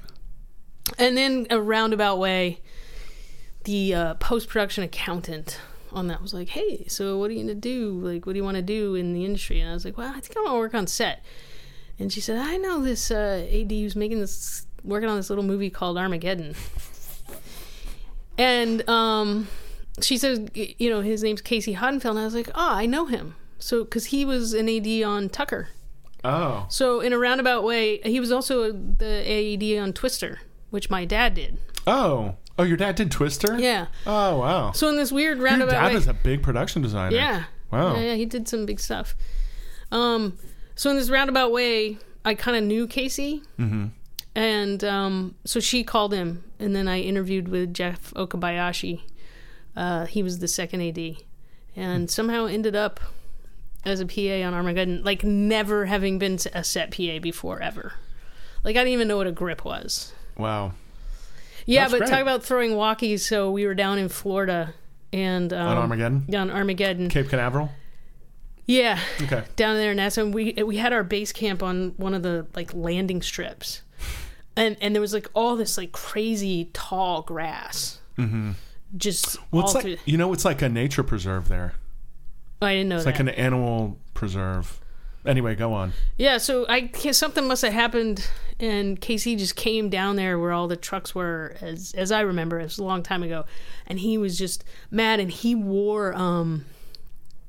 He wore the uh like the overhead what we call the Burger King headset Yeah, now. right. Yeah, yeah. And I was I was in charge of walkies on that show. Were there ear- earpieces Yeah. Yeah. Okay. Yeah, they've been around forever. Yeah. Um and I was in charge of walkies. And he took that thing off and he was so mad and he just like chucked it out into the grass. And I watched it like spinning around and like the you know the headsets like on the the the cable and it's attached and it's like flying around too and I'm like trying to keep track of it because it's like heading out into the tall grass and I was like I gotta head that way. I gotta get that thing, you know, because I'm in charge of these things. Like I can't have a missing walkie. so I think that I've watched, you know, about where it landed, uh-huh. And I start trudging out there into this like tall, weedy grass, and it started to get a little mushy, and I was like, This is the swamp. I- I'm gonna get eaten by an alligator, and I just like turned around, and called it quits. You're like, we're gonna be one walkie short. yeah, I think it, back in that, I think the '90s was the the years of missing Walkie walkies. throwing? Yeah, walkie throwing. yeah. So it was Jan de Bont on Speed 2. You would know better than me because you probably heard all the rumors and gossip. You know, I I really didn't. Hmm. Being in the office, I wasn't on set, and it really wasn't that I know of the kind of conversations that were going on. And Hmm. I was also a P. I was like making photocopies and making sides and, And super new. super new Right. and running out to get craft service all the time. I was like constantly at Ralph's, you know, getting orange juice and stuff. And, Right, right, right, right. but the best was being able to like go to the set. Like the runs to the set were always the best because you're like, oh, I get to go to set. you know? Sure. Walk around. Yeah. Um, well, you told me you've listened to some of the episodes. You should listen to Jeff Haley's. He talks about how he got in the business. he he went from being an office intern to getting in the sound union in a week. Oh wow, that's not bad. Well, you know, I was listening to a the one, and you guys were talking about like the maps and stuff. Oh yeah, Thomas guides. Yeah, and Yeah. I actually like for some reason at some point um, when I was doing commercials as a PA way back then for this one company called made maps? Headquarters. Yeah, I was Oh, the map maker. Right. I made all the maps. That's so funny. Yeah, I was constantly making, and then you have to type out the directions, just like you were saying. You, I hadn't thought about it in years, when you guys From mentioned it, I 101 North. Yeah. Exit Highland, Yeah. turn left on if like what the fuck from 101 South, exit Melrose. like You totally brought my like past back to me. I was like, oh my god, I remember doing that. it's so um it's so opposite of what we do now that it it's so irrelevant that it never comes up in conversation. Well, Do you know what I mean? Yeah. It's like there's no reason to even talk, Talk about, about that shit. well, every now and then the Thomas Guide comes up. You know. Yeah. like everybody had a Thomas Guide back then, and Yeah. you know how we sent out the call sheet too, um, was by fax. So you literally faxed everybody, and if someone didn't have a fax machine, you just verbally gave them all the information. That's what I would get. I remember I remember when I first started I would someone would tell me an address and what time to be there Yeah. and then I'd show up. Yeah. And then after that you got call sheets. And after that, you got call sheets, Yeah. right? With a map on it every day. Right. And then and then everybody went to email, email like all this stuff. And then I did a pilot in 2013. They were like it was Marvel. They're like top secret. Like nobody gets emails of any of this stuff. It's all we hand you a call sheet, you can look at it and then you shred it on your way. Put it in a shredder. Seriously, there was well, there there was a shredder there, but it went into these specially built locked cans, like garbage can things. Were you allowed to like write it down, or did you have to like memorize it? I don't remember exactly how it worked. I do know. Well, sides were numbered, and you had to sign for them, and um, and only certain people got them. There was only like thirty copies of it. I've them. been on a show where we did that too. That's tough on the PAs. Whoever's in charge of the sides is like, yeah, they have to run around and like first thing in the morning. Here, Brad. Here, you're 21. Here to sign the thing. You know. yeah, Um, and train everybody to turn them in at the end of the day. And you know, you constantly run around and find. I like, I'll pick Which- up sides that I see on the ground just to pick up garbage, right? Right. Like if somebody dropped them on the stage or whatever. and Right. It's like they fall out of your pocket. Which, by the way, I had a bunch of call sheets and a bunch of sets of sides that I brought home with me. Because, like, I stick them in my back pocket. So I fold, I take the little sides and I fold them in half, and then I stick them in my pocket, and I always have easy access. Yeah, that's what I do too. Right. And shit, you're leaving set, and you grab your bag and your sweatshirt and your whatever, and you- you're walking out, and you forget nobody was nobody's there checking us most days. There was probably one day where they're like, "Hey, did you guys put your sides in there?" And you did. But the point was not to leak Right. and nobody did. But like most people aren't going to anyway. Well, that right, right. Like But- unless you're just like a total turd. The problem was Joss did the first because this was the Agents of Shield pilot, which is an Avengers spinoff, right? So he had done the first Avengers, and they had leaks like in the first week, and so he was directing this pilot, and he didn't want to have any leaks, but we had a leak before we started shooting on the first day. Because the Teamsters, well, I don't know whose fault it was, but whatever it was, we had these secret cars that were going to be in the show, and they were new. They weren't even released on the market yet and then they had this like stickers on them or painting or whatever it was that they did to them that just they're special. They weren't that special but you know it's supposed to be a secret. And somebody took a photo of them on the way to set at like six in the morning and posted on the internet before we started working you know and it had nothing to do with the crew they just didn't cover them so they were wide open on the back of a flatbed or whatever Why did I just don't understand when people do shit like that. yeah well i mean I mean, it makes me crazy. I even like don't. Eat, I I don't. I I shred. If I end up bringing sides home, I like shred them in the shredder. I mean, just oh. so uh, because I'm a little paranoid, just so they don't end up in my like recycling or whatever. i don't i don't shred them but i i put them in the recycling I mean, Like call sheets, I'll put in the recycling. yeah But the scripts, like the, because it's actual scripts, so I'll like just shred it. Yeah. I mean, I don't think anybody's stealing my garbage, but you never know. You never know. Yeah. But But it does if as long as it doesn't have your name on it, like some of the the scripts, you know, have the watermarks. right, yeah, yeah. Well, that was a whole other thing to get a script for Agents of Shield. I got approval. Well, first, um, Joss had to say, "Yeah, I want my operators to read it." Second, um, the ABC head of ABC had to approve it. Then the head of Disney had to approve it, and the head of Marvel had to approve it. Wow. And I'm like, you're wasting heads of companies' fucking time approving me to read a script. That's such a wait. You know what I mean? Like, come on. It's so dumb. At least that's what I was told. Yeah. I Well, if you've been burned by leaks like you're talking about, then you do whatever you can to prevent yeah. it, right? Yeah, I guess so. But I mean, I'm going to be there anyway. I'm going to get the whole script in side form. Right. So, you know what I mean? Like, I, it just was, Yeah, some of it's a little bit goofy. and it was, you know, it was hardcore watermarked, and oh, it wasn't emailed to me. They wouldn't email it. So, Yeah.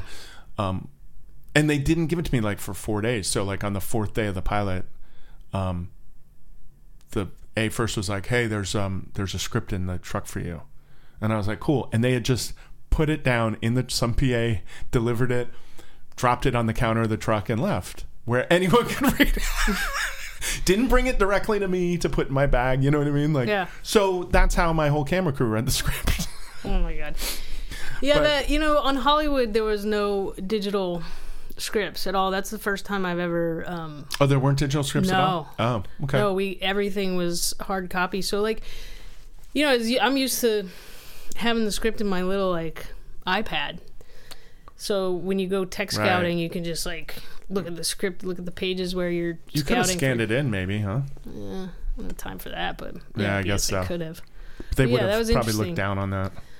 Everything came hard copy. Yeah. Mm. So there was no there's no iPad. So you had to carry a physical script around with Yeah. you. Yeah. Which I do anyway. But like at tech on Tech Scouts it's nice to just have it in the iPad rather than your like whole binder Of course, all the yeah, other stuff. yeah. Plus heavy and like Yeah. pumping that thing around. Yeah. But I get it. yeah. I mean, well, look, the one, the pilot I did, it had a giant twist in it.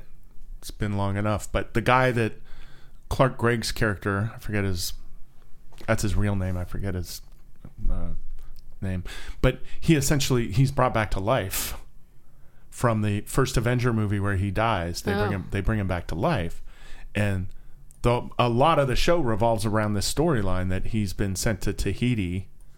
That's what they call it, and that's how they brought him back, and some secret technology. You know what I mean? Like all this shit.